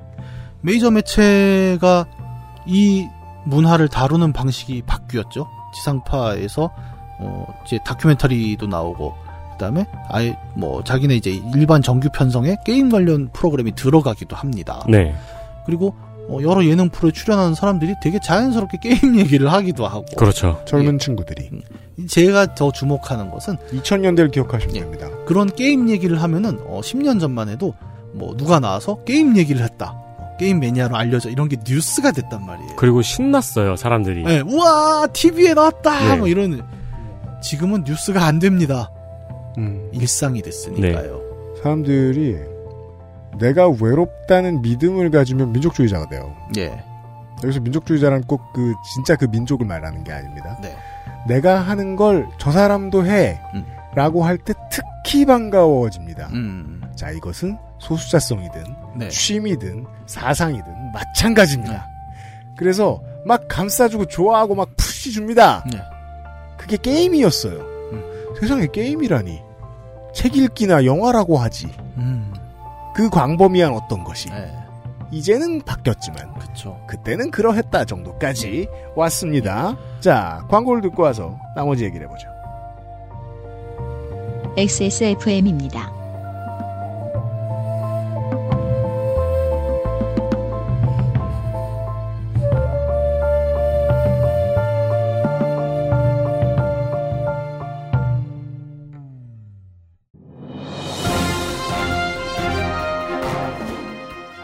자, 전화 연결해 보겠습니다. 여보세요? 데일리라이트 맥주 효모 드셔보셨다고요? 네, 비슷한 다른 회사 제품도 먹어봤는데요. 분말이라 역하고 먹기가 많이 불편했거든요. 근데 데일리라이트 맥주 효모는 알약이라 먹기도 편하고요. 냄새가 없어 그런지 애들도 잘 먹더라고요. 이거 먹고 나서 우리 남편은 글쎄 이마선을 따라서 참... 야야야! 끊어! 끊어! 야! 끊어! 아, 통화 연결이 고르지 못하네요. 들을 말씀은 아직 많이 남아 있는데 아쉽습니다. 말할 수 없는 고민 직접 확인해 보세요. 데일리라이트 맥주 효모 필터 교환이 필요 없는 공기청정기. 반가워 에어비타 더스트 제로.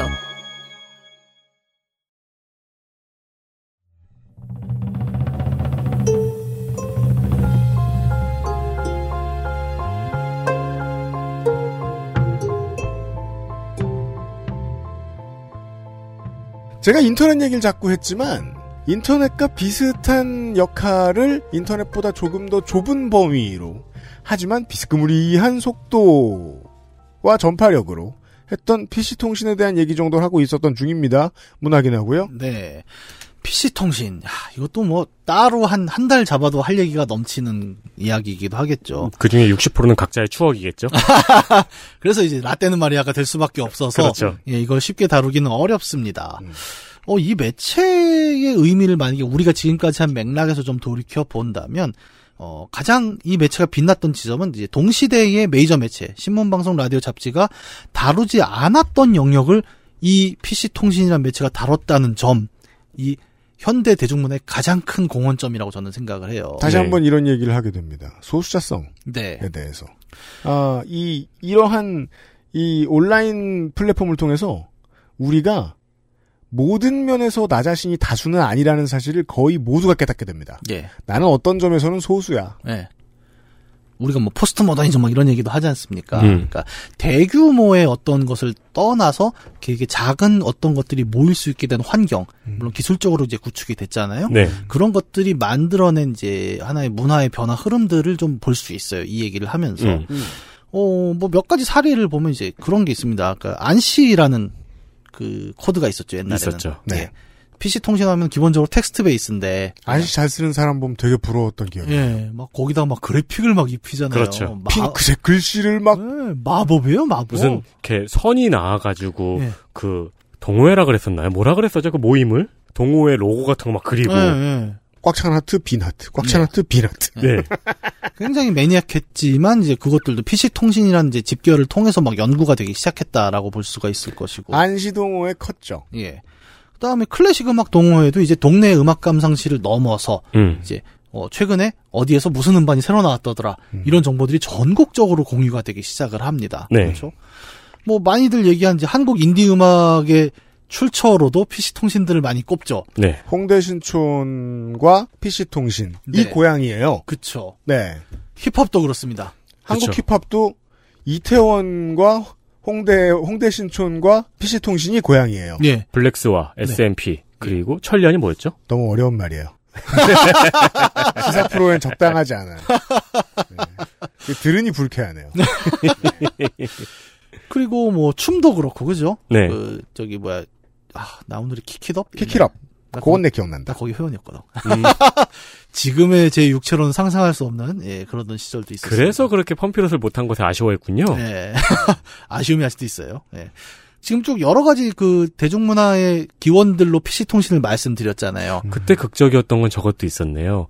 자기만 있는 줄 알았던 J.R.R. 톨킨의 팬들이 모여서 아, 그쵸.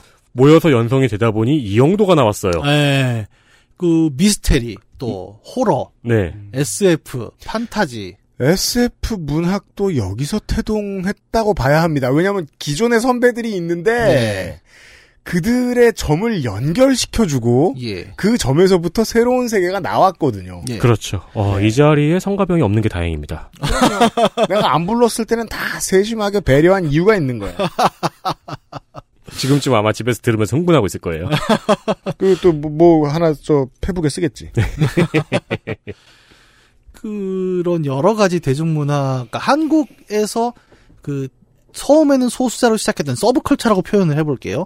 그런 것들이 이제 집단화되고 나름의 추동력을 얻을 수 있었던 계기로 PC통신은 굉장히 큰 역할을 차지를 했고. 네. 우리 학교 친구 한 명, 옆 학교 친구 두어 명에서 서너 명이었던 것을 예. 수만 명, 수십만 명으로 늘려줍니다. 예. 나의 소수자 같은 이 취미와 믿음과 취향을. 예. 그리고 그런 서브컬처 중에 one of them으로 자리했던 게 게임 음. 그리고 스타크래프트라는 것이었죠. 스타크래프트는 그 지금 얘기한 것들의 어떤 대중화를 함께 탔지만 그 중에서는 어떻게 보면 가장 크게 터졌던 대박 상품이었던 거고요. 네. 그렇죠. 그 메이저 미디어가 다루지 않았던 이야기들 속에서 눌려 있었던 서브컬처의 힘들, 이 정보 전파성이 전반적으로 나- 낮았던 8, 90년대 우리가 아까 얘기했던 그 1차적인 오락실 흥행의 시대에는 굉장히 수면 아래에 있었을 수밖에 없었던 거예요. 모두가 해도 동네 이상을 벗어나지 못하는 이상한 역설. 예. 그나마 명절이 돼야만 이 정보들이 한번 섞이면서 교류가 있을 수 있었던 시절을 서브컬처는 겪은 거죠. 이거는 네. 게임만의 얘기가 아니라는 겁니다. 그러니까 다른 문화도 마찬가지인 거예요. 명절에 놀러 가는데 사촌 형이 랩을 하고 있어요. 그럼 뭐라고? 어, 형 뭐 하는 거야? 한번 물어라도 본단 말입니다. 그렇죠. 그렇죠. 그러니까 제가 추석과 명절을 얘기한 건 다른 서브 컬처도 저는 비슷할 거라고 생각을 하고 말씀을 드리는 거예요. 지나가는데 헉, 세상에 이 동네엔 포니 픽업이 아직도 있어. 네. 우리나라에 그거 한 대밖에 없는 줄 알았더니 동호회 갔더니 네. 포니 픽업 떼빙도 하는 거야. 떼빙. 아, 진짜 멋있겠다. 멋있긴 하겠네요, 진짜. 그 소수의 사람들이 뭉칠 수 있었던 어떤 미디어 채널, 그러니까 PC통신 그리고 인터넷으로 연결되는 이들이 처음으로 그룹화되고 본격적으로 아, 한국 오늘날 뭐 저는 뭐 케이팝 한류 뭐 이런 표현을 그렇게 좋아하지는 않지만 어쨌든 지금 21세기에 10대 20대가 누릴 수 있고 세계적으로 좀 아 우리 한국 사람이라고 자랑할 수 있는 뭔가의 스타트가 여기서 이제 하나씩 싹 트기 시작을 했다는 거죠. 음.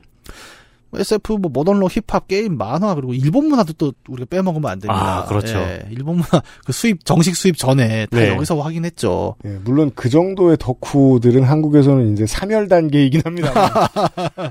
지금의 청소년들이 그다지 매력을 느끼지 못하기 때문에. 예, 일본 문화가 좀 예, 예전 같은 느낌은 아니죠. 아니 그래도 애니 덕후 같은 경우는 아직도 많이 아, 오히려 더 많아졌죠. 네. 근데 음악 같은 경우에는 진짜 약간 되게 선망의 대상 음. 이기도 그렇죠. 일단 그때 아름아름 우리는 엑스제팬을 찾아 들어야 됐거든요. 난 XFN 한국에 정발된 줄 알았어요.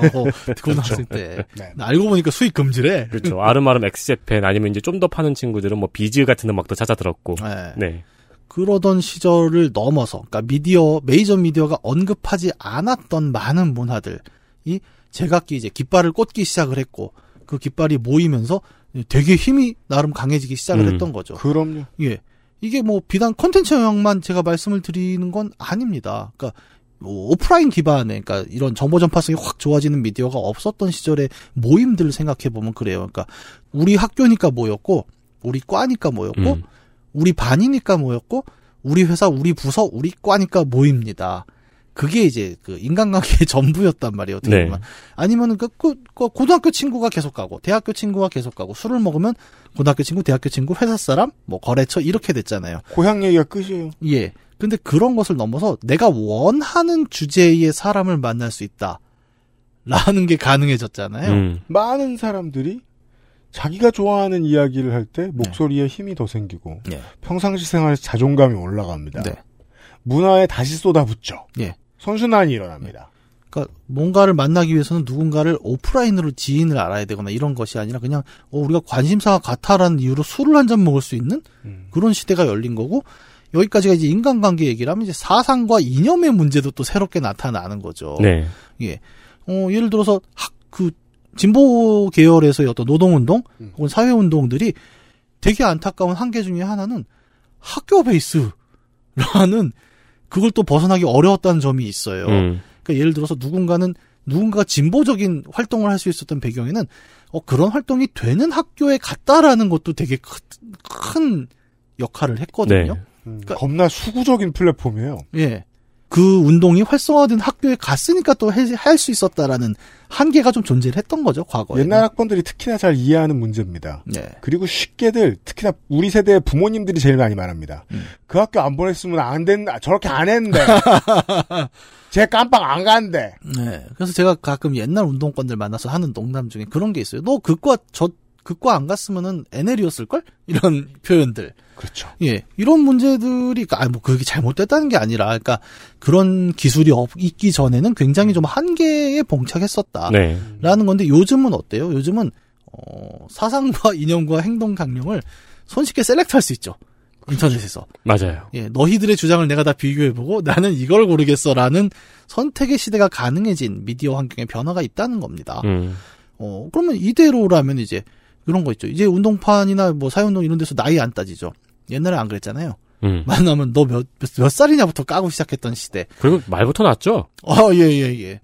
저는 아직도 좀 납득을 못해요. 그러니까 제가 되게 얼굴이 동안이지 않습니까? 그래갖고 어딜 가면 일단 본인이 얼굴이 동안인 걸 우리는 납득하겠습니까? 아, 죄송합니다. 그냥 한번 해보고 싶었어요. 납득을 못한다. 결론. 아니에요. 하라던 얘기 하세요. 예, 아 죄송합니다. 어, 얼굴이 안 보이는 팟캐스트니까 이런 얘기를 하는 거예요. 네. 아까 찍었죠? 아 이런 하여튼 그런 어떤 기존의 구습들을 좀 넘어설 수 있는 좀 가능성들을 만들어낸 게 이제 현대 인터넷 미디어로 넘어오는 과정의 변화 네. 그 결과다라고 말씀을 드릴 수 있을 거예요. 물론 제가 이런 얘기를 하면서도 PC 통신을 가지고 대중적인 매체라고 말하는 건 되게 어폐가 있습니다. 사실. 그럼요. 네. 제 PC 통신 하나 봐 이런 말 많이 들었어요. 예. PC 통신은 많이 약했죠. 네, 이거 되게 많이 약한 매체였습니다. 되게 얼리어비처적 성격을 갖추고 있었어요. 그렇죠. 또 똑같이 하드웨어 문제, 플랫폼 문제가 개입을 합니다. 컴퓨터가 있어야 된다.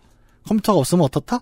한국통신 전화국 가서 단말기 빌려올 단말기. 수 있는 음. 얼굴 두꺼움이라도 갖춰야 된다. 네. 그 네티즌이란 말이 의미를 갖고 있던 시절. 아, 네티즌은 약간 어, 오늘날의 힙스터? 네. 예, 나 네티즌이야. 약간 이게 되는 단어였죠. 누리꾼. 누리꾼이란 말이 생겼을 때는 이미 의미가 없었죠. 왜냐면 네, 전 국민이 그것이었거든요. 네. 대부분의 새 매체들이 다 그래요. 트위터 처음 나왔을 때 Twitterian이란 단어가 갖고 있던 의미를 생각해 보세요. 맞아요.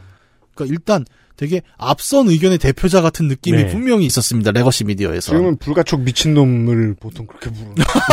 아닙니다. 저는 트위터를 사랑합니다. 너 트위터, Twitterian임? 저는 트위터를 사랑합니다. 하진 않지만 그런 어떤 그 하나의 매체가 이제 얼리 어댑터적 성격을 가지고 있었다는 사실 PC통신이 그걸 부인하기는 어려워요. 네. 특히 이제 지금의 인터넷 기반과 비교를 하면 굉장히 더 그렇죠. 음. 그래도 이제 아예 길이 막혀 있었던 시절하고 좀 비교를 해보면 어 이거는 조금의 노력만으로 기존 매체가 아예 아까 얘기했죠. 그 부정도 하지 않았던 그냥 아예 인식지 틀 안에 들어오지도 않았던 개념들을 손쉽게 얻을 수 있었다. 라는 어떤 그 시절의 공간은 오늘날 우리가 겪고 있는 그 약간 한국 대중문화 얘기할 때 그런 얘기 많으잖아요. 사이버 펑크다. 음. 이런 이제 농담들이 좀 오고 가지 않습니까? 해외 사람들이 이제 한국을 바라볼 때. 네, 네. 네. 이 사람들은 모든 게 미래야. 네.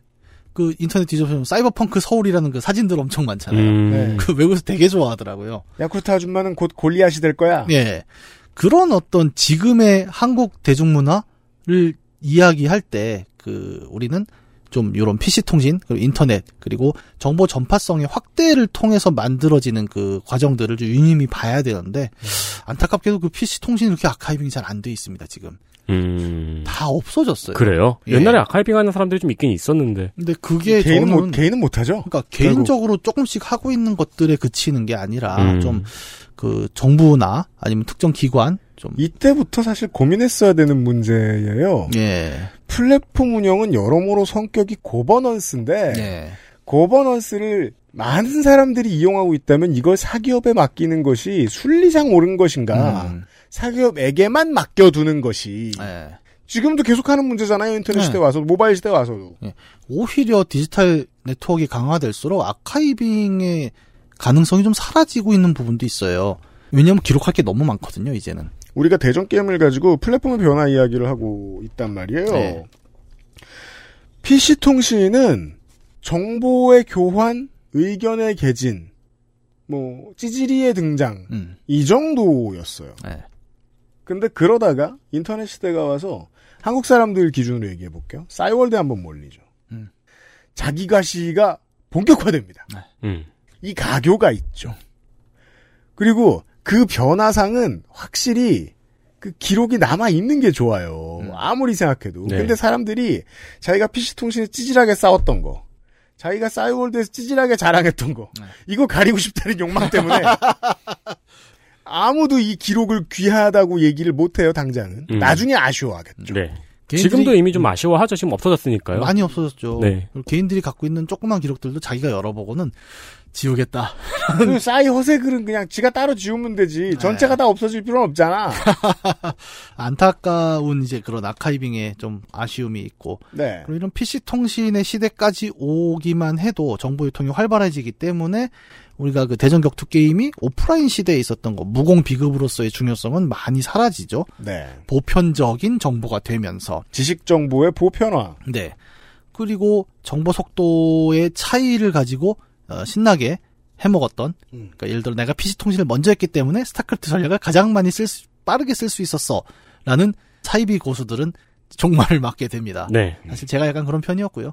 예. 그런 사람들 많죠. 예, PC 통신을 먼저 했기 때문에 음. 어, 가장 최신의 스- 저 build order를 가져올 수 있었고 음. 그 동네 PC방에서 시전하면 짱 먹었거든요. 그러니까 early adopter 주제에 산신령인 척하는 예, 예. 사기꾼들. 예, 네. 그, 뭐, 슬픈 자아 비판입니다만. 예. 그런 모습들도 사라지는 또 변화를 맞게 됩니다. 그런 이제 환경 변화는 앞에서 우리가 이야기한 대로 그 명절, 대이동이 갖는 정보 전파의 의미가 상대적으로 줄어들었다는 얘기를 좀 했지 않습니까? 네. 인터넷의 역할 일부를 명절이 했다. 예. 어, 아무것도 없었으니까. 그렇죠. 이제 그걸 대신하던 어떤 그런 시대를 넘어서서 대중성이 훨씬 좋아진 인터넷 시대에 이르면 이제 사람들은 명절에 가는 것 자체가 귀찮기도 하죠, 이제는. 음, 네. 옛날에는 그런 거예요. 그러니까 저 오락실에 한번 가서 또 어, 한번 대전을 해봐야지. 약간 이런 설렘으로 잠을 잤던데 이제는 어, 뭐 그럴 필요 없잖아요. 그냥 집에서도 하는데 뭐. 어, 어릴 때 명절에 느꼈던 충격 하나가 떠올랐어요. 네. 친척 형네 동네에도 빨간 마스크가 있대요. 아, 그 빨간 마스크. 네. 우리 동네에만 있는 줄 알았는데. 네. 저 빨간 마스크 전국에 한 500명 되죠, 사실. 그러니까요. 네. 여전히 적네요. 500명이면은 그 살면서 한 명 만나기 힘들지. 아니, 그리고 사실 일본에서 온 양반이거든요. 이 양반이. 아, 그렇구나. 네. 어, 일본에서 그럼 몇 명이 넘어온 거야? 어, 그렇죠. 네. 현해탄을. 그 왜냐면 정식 루트로 타고 못 왔을 거란 말인데. 아, 그러네요. 뭐 보따리 장수 그 저기 박 박상에 들어가고 이렇게 오고 이런 이제 정보 전파성이 확 좋아지면서 그 우리가 명절 얘기 한참 했잖아요. 네. 지난 시간에 서두로 이제 명절 얘기를 꺼냈었는데 그러면 명절에 모여서 사실은 어른들은 그때 이제 우리를 다 오락실에 보내거나 일찍 재운 다음에 뭘 했냐 정치 이야기로 막 들이받고 싸웠단 말입니다. 그리고 이거는 legacy media가 다뤘죠. 어, 이번 설에는 뭐 어떤 정치 이야기가 뭐 화두가 될 것입니다. 네. 다음 대선의 민심 여론은 이번 추석에 결정될 것입니다. 음. 이런 얘기를 계속 한단 말이에요. 아, 맞아. 그런 얘기가 있었군요. 명절 네. 밥상 이슈. 예. 사실 지금도 많이 얘기해요. 예, 우리 지난 주에 그 추석 때 그 헬마우스님 나와서 그 준비를 또 했잖아요. 그렇죠. 그러니까 명절 밥상에 무슨 주제가 올라올 것인가. 네. legacy media가 다루는 영역이었으니까요. 뭐 우리가 진짜 가면 정치 얘기만 합니까? 사실은 또 아니에요. 잘 보면 음. 어, 막내가 500 꺼갔는데 뭐 어떻게 됐다 이런 얘기도 하는데. 아, 그렇죠. 예, 그런 얘기는 미디어가 다루지 않죠. 요즘 인터넷에 그런 짤 많잖아요. 예. 왜 관상에서 네. 이정재 씨 등장하는 씬 있잖아요. 아, 예, 예. 그씬 딱 붙여놓고 예. 밑에 자막으로 공무원 시험 합격한 사촌형 등장. 어, 되게 그럴 듯하다. 예. 아, 진짜. 그, 아니, 그래서 명절에 모여서 이제 그 정치 이야기 하는 게 굉장히 이슈가 됐던 그 하나의 그림이었죠. legacy media가 다뤄주던. 근데 그런 것들을 요즘 얘기하면 약간 어폐가 있습니다. 왜냐하면 요즘은 명절에 굳이 안 가도 댓글창에서 싸우죠. 맨날 하고 있죠. 네. 이 60, 70대들 네. 시간 많으면은 네. 하루 온종일 댓글로 싸우고 있거든. 예. 예. 최- 되게 흉한 말 해놓고서 네. 왜 거기에 카카오 프렌즈를 끝에 집어넣어? 그거 좀 안 했으면 좋겠어요. 네. 그거다 노인네요. 아, 그래요? 난 연령대는 또 몰랐네. 그 미감은 그가 그 나이 때 아니면 안, 아니다. 어이 너무 혐오 발언이다. 아니, 난 잘 몰라갖고. 근데 네. 그냥 나는 연령보다도 누구나 다 저러고 있구나 싶은 음. 약간 느낌이 좀 있어서. 그러니까 음, 위험한 발언인데요. 예. 아주 젊거나 예. 아주 늙은 사람 아니면 댓글 같은 거 안 달아요. 그 이제 문학인이 하고 싶 아까 전달해 드리는 이야기는 이런 겁니다. 아 어린 친구들이 오락실에서 그 비급을 서로에게 전파하듯이 예. 다른 곳에 와서 아 어른들은 밥상에 모여서 그동안 대화 못했던 다른 이제 그 신문 정치면이나 사회면에 나와 있는 정보들을 가지고 토론을 했다. 네. 왜냐하면 그럴 곳이 없었으니까. 근데 지금은 365일 하루 왠종일 모바일에서 그러고 있다. 예. 장이 열렸죠? 네. 어디 한번 싸워보자. 이제 또 전 국민이 무림화가 이제 새로운 의미로 나타나는 음. 그래서 제가 그 뭐 다른 방송에서 지적을 했습니다마는 legacy media는 legacy media라는 말을 억울해할 필요가 아직 없어요. 너무 느려서 너무 너무 느려서 제가 어떤 점에서 이렇게 화가 나냐면 YTN 연합뉴스 이렇게 보고 있으면은 어 추석 첫날부터 추석 끝날까지 한두 시간에 한 번 정도 교통 정보를 얘기해 줍니다. 음. 근데 많이 막힌다면서 최대 서울에서 부산까지 6시간 30분이래요. 소통이 원활해졌대요. 4시간 30분이래요. 평상시에도 안 막히면 4시간 반이에요. 그쵸. 이건 뉴스가 아니에요. 네. 2시간 늘어난 게 뉴스일까요? 80년대에는 24시간이 넘어간 적도 있어요. 그렇죠. 고속도로가 하나밖에 없었으니까. 네. 그땐 중요한 뉴스죠. 인터넷도 없고 찾아볼 곳도 없고. 근데 3, 40년이 지나 지금까지 이걸 뉴스로 내보내고 있다.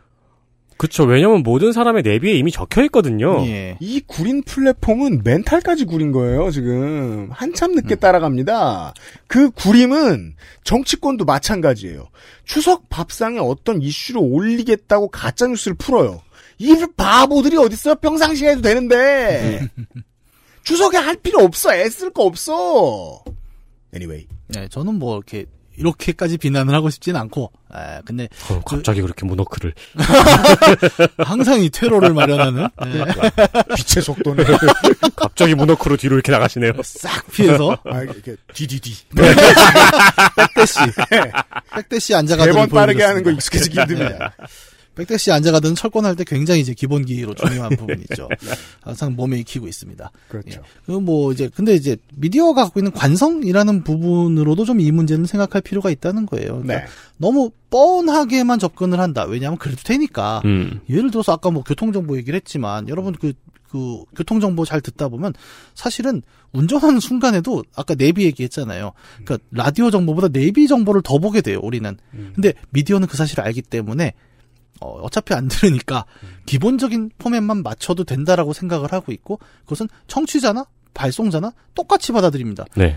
그 잠깐 나오는 교통 정보 그 세- 시간을 생각해 보세요. 많은 정보를 주지 못해요. 음. 하지만 우리는 그거는 어, 교통 정보다라고 받아들이죠. 저는 흉내도 낼수 있습니다. 그거 뻔해요 그냥. 일죽에서 호법 방면으로 차량들 가다 서다 반복하고 있고요. 4차로에 화물차 넘어지는 여파로 인해 견인차들 왔다 갔다 하니까 주의하시기 바랍니다. 이거 그냥 앉아서 할 수 있잖아요. 네. 이게 무슨 의미가 있냐는 거예요. 우리가 하나 지금 이유를 일부나마 밝혀냈습니다. 어, 컨텐츠가 플랫폼을 정의 내리기도 하지만 플랫폼이 컨텐츠를 정의 내려주기도 하기 때문에 예, 맞아요. legacy media라는 플랫폼은 같은 플랫폼을 이고 사는 살 사는 이상은 계속해서 그런 캐캐 묵은 것을 할 가능성이 매우 높다. 예, 사람이 캐캐 모은 게 아닙니다. 그냥 그 너 특정한 매체가 갖고 있는 형식에서는 그 얘기밖에 할 수 없는 현상들이 분명히 있는 거죠. 그러니까 20대 프로듀서가 캐캐 먹었기 때문인가? 20대 기자가 캐캐 먹었기 때문인가? 예. 플랫폼이다. 네. 그 플랫폼이 바뀌지 않으면 사실은 예, 비슷한 얘기는 계속 이제 반복되면서 정체될 수밖에 없다라는 이야기를 할 수 있다는 거죠. 네. 그래서 이제 저는 결과적으로 좀 정리를 하자면 그 정보 전달 이잖아요. 지금 우리가 이제 새로운 어떤 환경을 가져왔던 매체의 정보 전파성에 대한 얘기를 한참 했지 않습니까? 혹시 기억하시는 분이 있을까 모르겠는데 80년대에는 매월 말일이 편지 쓰는 날이었어요.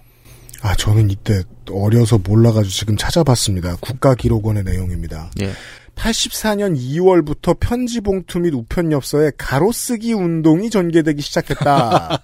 마치 뭐 수년 전에 새 주소 캠페인 했듯이 예. 82년 12월부터는 최신부와 문교부, 문공부 공동주관으로 매월 말일을 편지 쓰는 날로 정하고 범국민 편지 쓰기 운동을 전개했다. 새 플랫폼에 국민들을 익숙하게 해주려는 캠페인이었군요. 예. 되게 신기하지 않아요? 요즘 기준으로 생각해 보면. 그러니까 요즘은 그렇잖아요. 이게 내가 살아 있을 때예요. 200년 전 얘기 같은데. 예. 되게 신기하죠. 요즘은 트래픽 문제 때문에 그 바낭이라는 표현을 쓰죠. 음. 바이트 낭비다 이런 거. 그렇죠. 그리고 쓸데없이 트래픽 유발하지 마라라는 얘기를 하는데 이 편지 쓰는 날의 사례는 되게 흥미롭습니다. 트래픽 유발이에요. 잘 생각해 보면. 그렇죠. 아니 그러니까 우체국 아저씨 바- 우체부 아저씨 바빠 죽겠는데 매월 말일에 강제로 편지를 쓰라고 하면 그 유통량이 확 늘어나지 않습니까? 근데 이 당시에 정부는 트래픽 초과를 강제했어요. 음. 신기하죠. 왜일까? 왜일까? 정보 전달이 어려웠으니까 트래픽을 늘려야 될 필요가 있었던 겁니다. 편지는 오- 쓰기도 귀찮고 오래 걸리고 하지만 어, 그런 거죠. 편지밖에 닿을 수 있는 어떤 그런 커뮤니케이션의 거리가 없다면 그 트래픽을 일정 수준 이상으로 늘리는 것은 사회 전반의 소통량을 늘리는데 도움이 됩니다. 그럼요. 예. 물론 이제 당시의 판단이 그랬느냐에 대해서 제가 정부가 그렇게 판단했다 이제 이렇게 얘기하는 거 아니고 아, 뭐 다른 판단일 리가 없잖아요. 네, 이제 후대의 역사로서 해석할 때 이런 해석이 가능하다는 말씀을 드리는 거죠. 네. 참고로 또 하나 재밌는 거 제가 이게 원고를 다 쓴 다음에 확인했는데 10월 12일부터는 국방부에서 지금까지 뭘 했냐면 그 구- 군대에 가 있는 훈련반들한테 편지 보내는 거 있잖아요. 네. 그거 온라인에서 보낼 수 있는 거 아세요? 네. 온라인에서 보내면 그 인쇄해서 훈련병들한테 다 보내준단 말이에요. 그렇죠. 그래서 요즘 애들이 막 장난도 많이 치죠. 그거 폐지한대요. 어, 왜요? 아, 그 전구는 아니고 육훈소 기준이 아, 육훈소 기준이에요? 아. 네. 업무량이 너무 많은데 별 쓸모는 없으니까 140자 미만의 응원 메시지만 처리하겠다. 어? 왜 하필 백, 상징적인. 나도 왜 하필 140자지? 140자? 140자로 하면 다 욕만 한단 말이에요. 어, 그, 그렇죠. 네. 안 그래도 애들이 막 나 치킨 먹는다? 이런 거 보내고 그런다 그러더라고요. 엄마 혐오하고 막. 공감되게. 네.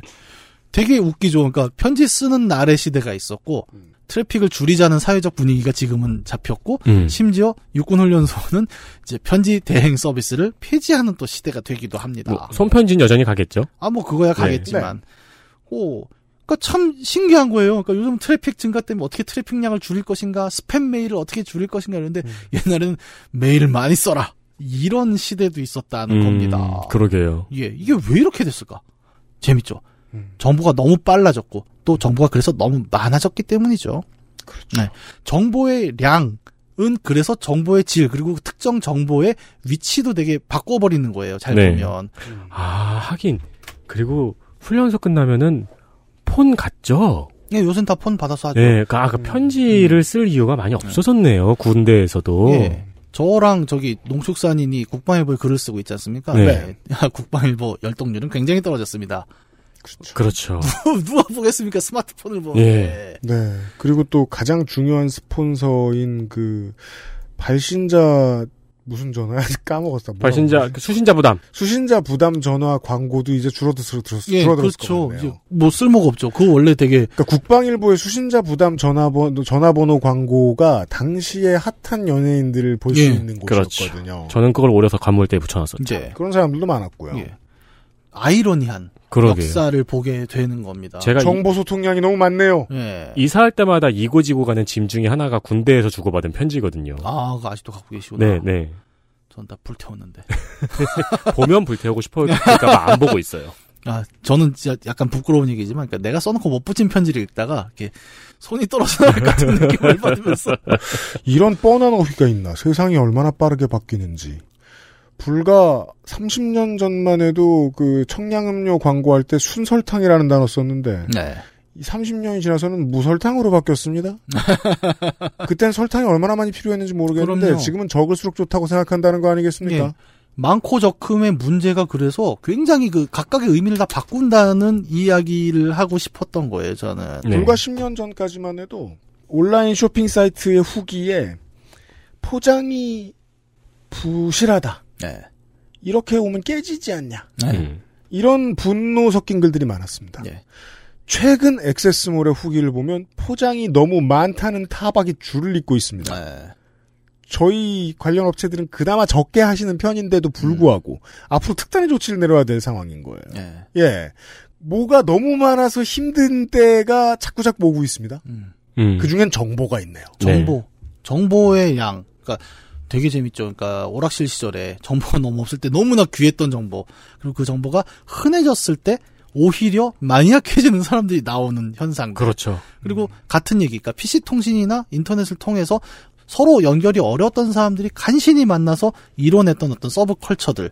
그리고 그걸 끝까지 다루지 않았다가 어느 순간부터 받아주면서 무시하기 시작한 legacy media들. 네. 이런 모든 현상에서 그러니까 우리가 정보에 대해 판단을 하고 있잖아요. 이 정보는 유용한 정보다. 이 정보는 해로운 정보다. 음. 이런 모든 판단의 기준이 생각보다 여러분의 생각처럼 윤리적이거나 어떤 가치 판단의 문제가 아니라 때로는 정보가 많아서 정보가 적어서라는 되게 단순한 이유에 기반하기도 한다. 라는 것이 오늘의 이야기예요. 그리하여 저 새는 해로운 새다가 지금 다시 통용이 되는군요. 조금만 줄어도 될 것 같다. 예. 정보에 대해서 판단을 하거나 이럴 때 생각보다 내가 객관적인가라는 생각을 좀 할 필요는 있죠. 그러니까 내가 처한 환경이 되게 정보 과다인 환경이라면 그것이 내 판단이 아닐 수가 있습니다. 사실은. 음. 예. 그런 점을 이야기하기 위해서 제가 격투 게임 얘기를 한 거고 그래서 사실 오늘 얘기도 게임 얘기가 아니에요. 정보 얘기죠. 아, 그러네요. 격투 게임, 오락실 격투 게임 이야기로 정보의 이야기로 넘어가는 이 과정은 굉장히 고급스럽네요. 네, 어처구니가 없죠. 정확히는 이제 어, 플랫폼이 우리의 모든 것을 가지고 있는 권력에 음. 대한 이야기였습니다. 예. 재밌네요. 세상은, 그러니까 이 플랫폼은 저희한테 선택권을 판 다음에 음. 선택권이 너무 방대해지니까 이제 curation을 파네요. 네, 맞아요. 딱 그겁니다. curation이 돈이 되는 세상이죠, 정말. 네. 아니었으면 XSFM은 존재하지 않았을 그렇죠. 네. 거예요. 전 언제나 얘기하잖아요. 우리 회사 살아남은 이유를 모른다고. 아는 게 있다면 그 중에 흐릿한 하나가 curation을 팔고 있는 건 아닐까? 네. 하는 그냥 짐작 정도. 음. 예. 음. 예. 다른 짐작이 워낙 안 잡히기도 해가지고 네. 말이죠. 예. 왜냐하면 너무 많으니까. 음. 사실 저도 네. 쇼핑할 때마다 속으로 비명을 지르거든요. 네. 제발 나의 선택권을 박탈해달라고. 그렇죠. 그래서 저는 이제 혼자 있는 시간을 최대한 많이 하려고 늘 애쓰는 사람이니까 음. 쇼핑할 때 길을 쓰고 공부하거든요. 어. 내가 지나봐라 이러면서 그래도 종종 거꾸로 넘어집니다. 결국은 결론은 윤세민 에디터하고 비슷한 생각을 합니다. 아 선택권 좀 줄었으면 좋겠다. 음. 음. 아 정보 좀 적었으면 좋겠다. 늘리려는 힘이 있고 또 그걸 줄이려는 힘이 있고 네. 항상 그 이렇게 힘의 균형 좀 어디에서 이제 표류하는 게 우리 아니겠어요? 네. 네. 엘빈 토플러처럼 막 확신에 찬 척해서 얘기해 보자면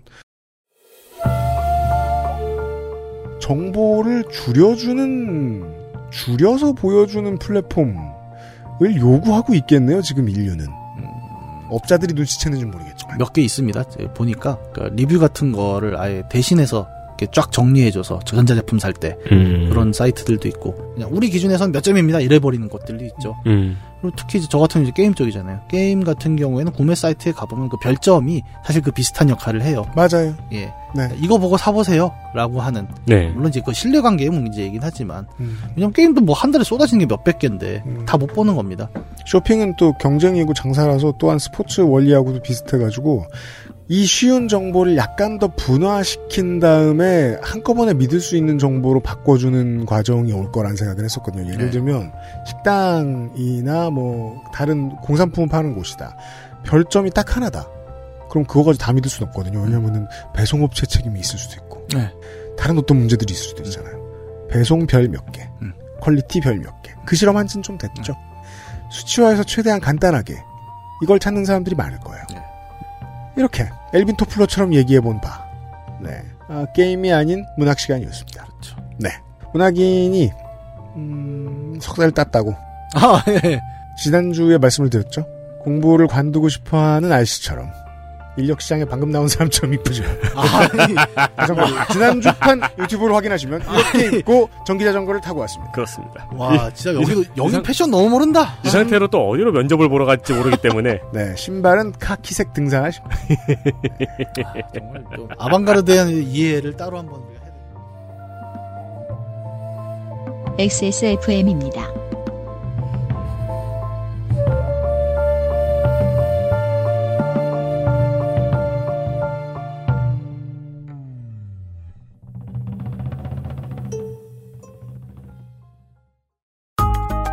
엄청 다양한 PC 부품, AS 업체도 엄청 많고 AS 업체에 가셔도 무슨 질문을 해야 할지 모르겠다면 처음부터 컴스테이션 견적을 이용해 보십시오.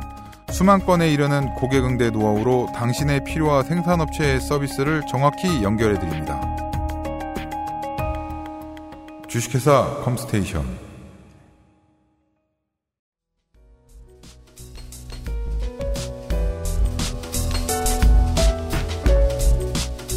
Cleans. Warm cotton.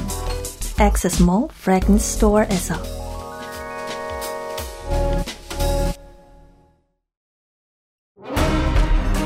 아스트랄 뉴스 기록실 뉴스 아카이브 네, 2004년 10월 11일 고 장정진 성우가 사망했습니다. 16년이나 지났군요. 그렇게 오래된 일이죠. 네. 네, 뉴스를 봤던 기억이 나는데. 이 사망하기 한 달 전에 KBS의 예능 프로그램에서 떡 빨리 먹기 게임을 하다가 떡이 목에 걸린 것이 원인이었습니다. 그래서 사람들은 충격을 받았죠. 저 대궐 같은 방송국에서 어, 저 정도의 기초적인 의료 서비스도 준비가 안 돼 있구나. 네. 네. 의료실이 따로 있어야 될 것 같은데. 그리고 뭔가 몸을 쓰는 어떤 걸 하면 예능이어도 마찬가지 의료진이 항시 대기하고 있는 게 맞는데. 네. 네. 어, 고 장정진 성우는 워낙 많은 작품에 출연한 성우라서 대표작이 아주 많죠. 어, 일단 뭐 저희 같은 세대한테는 하니의 홍두깨 선생으로 가장 유명했고요. 네. 코난의 유명한 탐정과 원피스의 매의 눈 미호크 역이 유명했습니다. 저는 이분의 목소리를 어디서 가장 잘 기억하고 있냐면 더빙 외화를 우연히 봤는데 제가 매트릭스 1을 그렇게 좋아했단 말이에요. 네. 스미스 요원이셨어요. 가장 잘 어울리는 스미스 요원이라고 평가를 받죠. 네. 이 사건 이후 게임 중심의 예능 프로그램의 안전 문제 그리고 가학적인 게임들이 지적이 많이 됐습니다. 음흠. 지금에 비해서는 기획력이 많이 부족했던 당시의 공중파 PD들은 부랴부랴 황금 시간대 예능을 짝짓기 프로그램으로 바꿨죠. 음흠. 그랬다가 이 또한 질타를 받기도 했습니다. 네. 그래서 한동안은 조금 조심하는가 싶었어요. 음. 조심하는 게 짝짓기 예능이었는데 음. 시간이 갈수록 다시 가학성이 높아졌죠. 네. 물론 최근에는 어, 큰 프로그램에서는 의료진이 상주한다고 해요. 음. 그러나 이제 런닝맨 같은 경우에는 매주 가학적인 벌칙 장면이 나오고 음. 어, 특히 무한도전의 레슬링 같은 경우에는 아주 위험했죠. 가장 위험해서 그 일찍 종방한 것으로는 제가 알, 제가 알, 저는 예능 많이 안 보니까 제가 기억하기로는 그 다이빙 관련된 예능이 아 있었어요? 부상자가 속출하면서 어. 일찍 문을 닫았던 것으로 기억을 하고 있습니다. 일반인이 하기엔 너무 위험한 종목이기 때문에. 네. 네. 최근에는 이제 뭐 좀 규모가 크거나 아니면 몸을 쓰는 뭐 체육을 관련된 예능이 많잖아요. 음. 그런 부분에는 의료진이 상주한다고 하더라고요. 네. 네, 뭐 이 사건 이후에 변하겠죠. 음. 최근에는 가짜 사나이 2가 가학성 논란이 있었죠. 음, 네. 아무래도 뭐 진짜보다 더 가까운 혹은 더 심한 것을 표방해야 할 수밖에 없기 때문에 그런 밀리터리 관련된 건. 네. 네. 어, 물론 당연히 의료진은 상주하고 있다고 합니다. 음. 어, 그러나 이제 미디어 자체가 아무 일도 안 생기면은 강도가 점점 강해지잖아요. 그렇죠. 벽에 부딪히거나 천장을 뚫을 때까지, 음. 그러니까 사고가 날 때까지. 네. 그런 미디어의 특성을 가끔씩은 꼰대처럼 한번 지적하고 돌아봐야 될 것 같습니다. 맞습니다. 그 예전에 레슬링 얘기 많이 할 때는 별 얘기 안 하다가 레슬링 얘기로 이- 그 비유를 해야 될 것 같은 게 90년대에서 2010년대로 넘어갈 때까지 가학성이 점점 강해졌어요. 인디 레슬링이. 최근에 그 레고 블럭 짤이 그건 아 조이 라이언 짤일 거예요. 아마. 많이 돌고 그, 있어요. 그동안 계속해서 무기가 바뀐 거죠. 네. 미국에서. 일본하고 문화가 다릅니다. 일본은 진작부터 너무 셌기 때문에 음. 뭐저저 뭐냐 전류가 흐르는 철선이나 아니면은 그 물 위에서 저 물 밖에는 피라냐가 있는 뭐 이런 상상할 수 없는 상상력. 근데 이제 미국도 점점 점 더 따라간 거예요. 예전에는 그냥 압정이었다면 그게 깨진 유리 조각이 됐다가 형광등이 됐다가 아, 플라스틱 예초기가 됐다가 주사기로 볼을 뚫는다든가 이게 점점 더 다양한 네. 점점 더 심각한 것들이 나오죠. 아무리 작은 단체라도 당연히 저 뭐냐 의료진은 있고요. 네. 근데 문제는 이것도 장사잖아요. 쇼비즈니스잖아요. 팬이 원하는 게 그거냐? 라는 질문에서는 다시 예능으로 돌아와야 돼요. 물론 최근에 프로레슬링도 그게 좀 바뀌긴 했습니다만 정적으로 하는 경우들도 많이 있습니다만 예능은 이제 에디터가 잘- 잘하니까 그분 누구시죠? 그 삼시세끼 PD 나영석 PD요. 그분이 이제 뭐 많은 이제 저 예능 언론에서 지적을 했습니다마는 꼭 더 extreme할 필요 없다. 사람들이 원하는 건 그게 아니다. 그렇죠. 그러면 항상 병만족만 쳐다보고 있겠지. 그러니까 사실 그런 생각이 드는 거예요. 대중이 그걸 원한다고 PD들이 그렇게 기획을 했는데 음. 대중이 그걸 원하는 게 아니고 그렇게 기획을 해서 그걸 보는 거라는 그렇죠. 생각. 프로듀서의 해석의 실패는 종종 나옵니다. 네. 네. 그러다가 이러한 안타까운 사고도 나오죠. 네. 네. 그렇고요. 자, 또 하나의 옛날 이야기. 작년. 그렇습니다. 도쿄올림픽이 내년으로 연기가 됐었죠. 음. 그런 아 되었죠. 음. 그런데 올림픽 연기 소식에 미즈노와 아식스는 어쩌면 한숨 돌렸을지도 모릅니다. 왜냐하면 미즈노하고 아식스는 그 스포츠 브랜드로서는 딱 두 번이 대목인데 네. 올림픽하고 그 국제 마라톤 대회. 그렇죠. 네. 보스턴 국제 마라톤. 음. 네. 2019년 10월 13일 케냐의 마라톤 선수인 엘리우드 킵초게가 인류 최초로 2시간의 벽을 깨고 1시간 59분 40초에 완주를 했습니다. 음. 근데 이 경기는 이벤트 경기였어요. 네. 이 2시간의 벽을 깨기 위한 이벤트 경기라서 41명의 페이스메이커가 동원된 이벤트 경기였습니다. 음. 그래서 공식 기록으로는 인정되지 않았죠. 네. 그러나 문제는 이때 킵초게가 신고 있던 나이키의 러닝화인 나이키 에어줌 알파 플라이 넥스트 퍼센트였습니다. 이거를 퍼센트라고 읽는 건지 참 확신이 그렇게 안, 읽는 거예요. 안 서더라고요. 네. 정확히는 해당 경기를 위해 특수 제작된 신발이었습니다. 음. 근데 기본적으로는 베이퍼플라이 시리즈예요. 안 그래도 마라톤계에서는 이 베이퍼플라이가 출시된 이후로 신기록이 연이어 깨져서 논란이 좀 있었어요. 있었어요.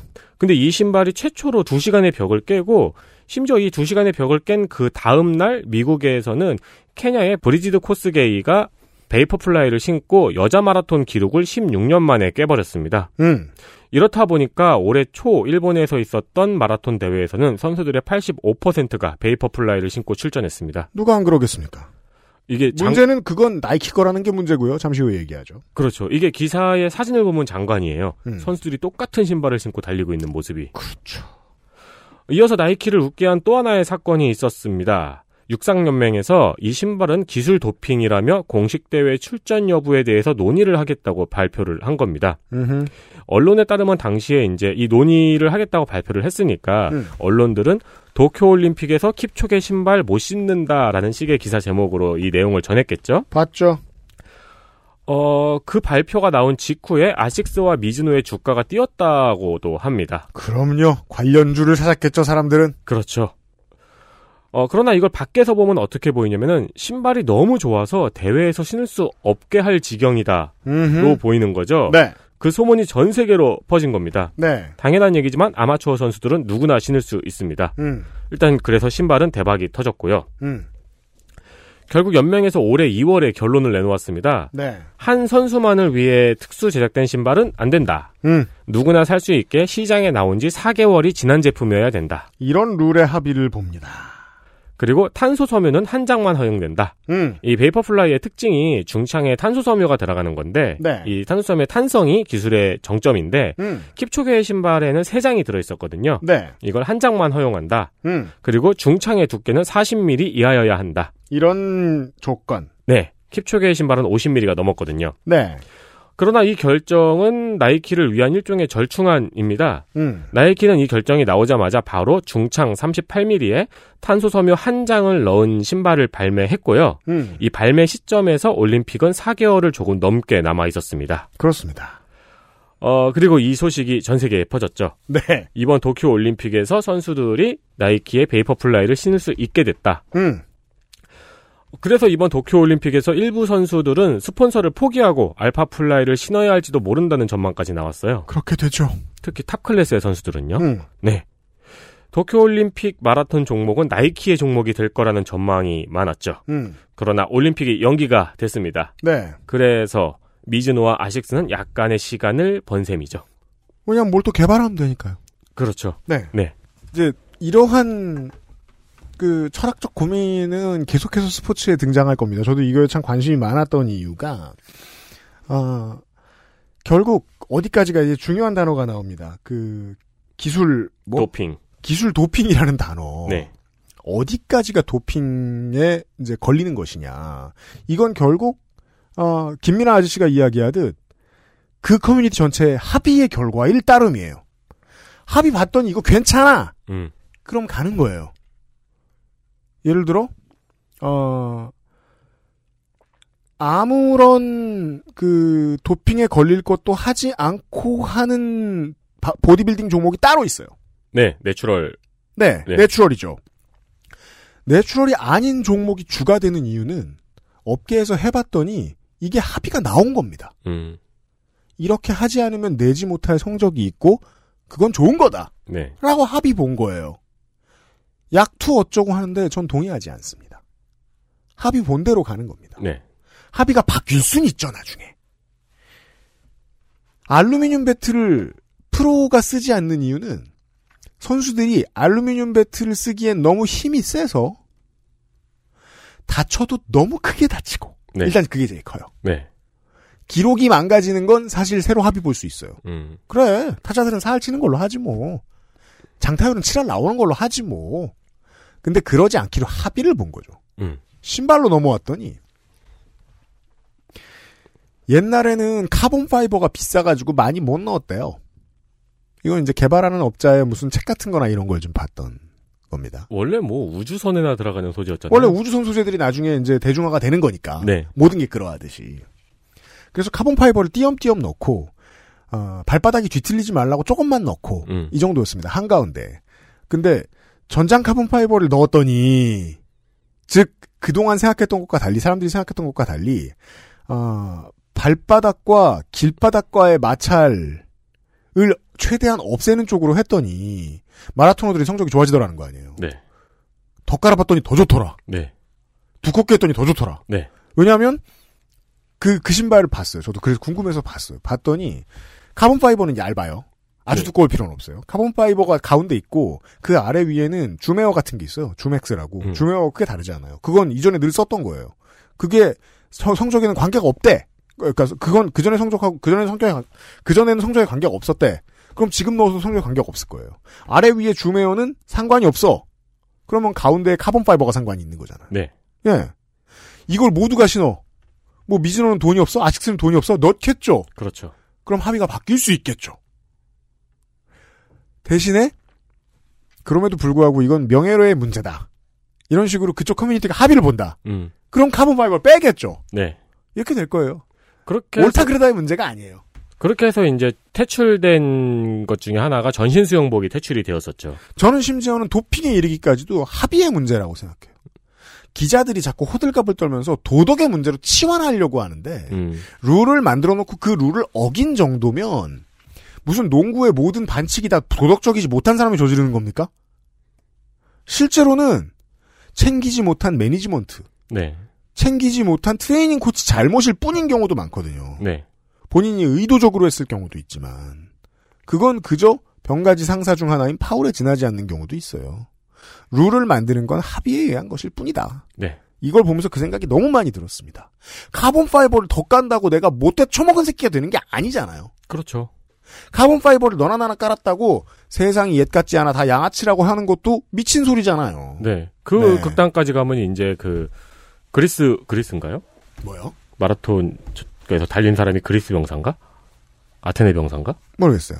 어쨌든 그 병사가 신은 샌들을 신고 달려야 될 거 아니에요? 아 그런 얘기죠. 네. 너무 화낼 필요 없겠다. 이런 문제에 대해서 이렇게 생각합니다. 시장이 어떻게 변화할지를 지켜보는 쪽이 오히려 더 현명한 소비일 거라고 생각합니다. 내가 육상 팬이라면요. 네. 예. 어, 이 신발은 현재 나이키 공홈에서 사실 수 있습니다. 그렇지만 킵초게가 신던 것과는 다를 겁니다. 조금 downgrade 됐는데 왜냐하면 나이키는 한 푼이라도 덜 쓰려고 지랄 발광을 하는 회사기 때문에 carbon fiber를 좀 덜 넣었을 겁니다. 네, 들어가니까 30만 원이 넘더라고요. 네. 네, 그래도 이제 마라톤 아마추어 마라톤 매니아시라면은 뭐 구매를 고려하시는 것도 괜찮을 것 같습니다. 그렇죠. carbon plate는 이렇게나 비쌉니다. 네. 물론 실제 단가는 겁나 싸겠지만 30만 원에 비하면 뉴스 아카이브였습니다. XSFM입니다. 몇 주째 먼지구덩이에서 인사를 드리고 있습니다. 날씨가 이상한 게 뭐 한두 해째는 아닙니다만 올해는 특히 심한 것 같습니다. 가는 경우는 처음인 것 한치 같아요. 앞은 보이지 않게 상태 보세요. 위제 켜보면은 이 얼굴이 그리고 지금 먼지구덩이에 갇혀 있습니다. 민감한 사람에게 미세먼지, 초미세먼지 서울시 같은 나쁘고. 경우에는 아, 지금 아무것도 안 보여. 성대교도 안 보여 지금. 그러니까. 그냥 나빠요. 필터 교환이 필요 없는 공기청정기. 반가워. 에어비타 더스트 제로. 좋아요. 진짜 확실히 좋아졌어요. 어, 이렇게까지 효과가 좋을 줄은 몰랐어요. 자신감이 생기니까 어제는 소개팅도 했다니까요. 아, 저한테 진짜 잘 맞는 것 같아요. 저 이거 먹으니까 세상에나. 아, 저 이마선을 따라서요. 잠먹. 야야, 잠만. 마고 마고 마고. 누구 망하는 걸 보고 싶나? 말할 수 없는 고민? 직접 확인해 보세요. 데일리 라이트 맥주 효모. 제가 오랫동안 고민을 하다가 아직까지 지르지 못한 게 하나 있습니다. 가정용 아케이드 게임기. 땡광땡합. 네. 땡광땡합이 아니어도 좋아요. 다른 것들도 나왔더라고요, 요새는. 로망에 맞게. 전용 모니터에. 그렇죠. 기계도 그 뭉툭하게 생긴 그 커다란 그 내용물은 별거 없는 그거. 네. 삼덕사 무광. 음. 아, 무광이. 무각. 버튼 8개. 네. 6개만 있어도 됩니다만. 해놓고 2인용. 어딘가에 자리를 딱 차지하게 하고. 그걸 사야지! 못 샀습니다. 부동산이 아까워요. 아, 내가 덕인데, 네. 부동산이 아깝다. 충분히 덕이 아닌 거예요. 음. 난 덕이었는데 어쩌다 덕이 안 되게 됐을까? 플랫폼입니다. 네. 이런 이야기를 해본 어, 지난주와 이번 주 토요일에 그것은 알기 싫다였습니다. 네. 다른 게임 아닌 이야기를 가지고 계절이 바뀌면 또 문학인하고 만나도록 하겠습니다. 네. 어, 가끔은 문학인이 게임 얘기도 했으면 좋겠어요. 그럼요. 어, 다음 주에는 음, 법 얘기밖에 안 하는 어, 사법 PK 시간이 돌아옵니다. 네. 네. 아주 오랜만이죠. 그렇죠. 그렇죠. 문제가 뭐냐면 변호사는 아무리 힘들다 힘들다 하지만 음. 미쳐 나대지 않으면 굶어 죽지 않아요. 그래도 약간 저는 그건 좀 기대는 돼요. 뭐요? 바깥 세상에 포부도 당당하게 나갔다가 그렇죠. 얼마나 추운지 깨닫고 돌아온 깨갱하고 돌아오는. 아이고 이게 뭐야 하면서 돌아오는. 머리수도 좀 줄지 않았을까 걱정스럽습니다. 네. 박환규 변호사하고 함께 세상에 많은 심각한 문제들이 심각성을 충분히 알리지 못하는 한국입니다. 언론이 잘 못해서죠. 언론이 이해를 잘 못해서 심각성이 잘 알려지지 않는 사법농단과 관련된 판결 1심이 많이들 나왔는데 4건 모두 무죄가 나왔습니다. 네. 1심에 그렇다면 재심이나 어, 최종심에 가서 뭔가가 뒤집히길 바라는 분들이 계실 거예요. 근데 그분들도 실제 내용이 뭔지 잘 모르세요. 음. 그 최종심에 가면 1심의 판결문을 가지고 판단한단 말입니다. 그 당시에 인정했던 죄목은 뭔가, 어, 배척된 증거는 뭔가, 그걸 가지고 다시 한번 돌아보겠죠. 그러면 2심이나 3심 가가지고 뒤집힐 수도 있는 거예요. 네. 에이, 그래도 이건 심하네. 유죄! 할 수도 있어요. 네. 그럴 가능성은 없나? 1심의 판결문들을 보고 실제로 증거가 모두 인정되고 유죄가 인정된 사법농단의 범죄 사실들은 무엇이 있는지 다시 한번 파악해 보겠습니다. 왜냐하면 다시 파악해 봐도 너무 고약해서 잘 알아두는 게 좋을 것 같습니다. 아, 시즌2 전에 시즌1 떡밥 돌아보는 거군요. 그렇습니다. 이 문제에 관심을 가졌다가 다른 바쁜 일이 있어서 잊으신 아, PD님이나 기자 여러분들 계시면 다음 주 방송을 잊지 말고 챙겨 들어주시기를 바라겠습니다. 아, 국감 기록실 이전에 마지막 그 알실 내일 다음 주 이 시간에 인사를 드리도록 하겠습니다. 사법 PK로 돌아오지요. 윤세민 네트워크 유승균 PD였습니다. 고마워요, 청취자 여러분. 다음 주에 봬요. 감사합니다. XSFM입니다. I D W K 와!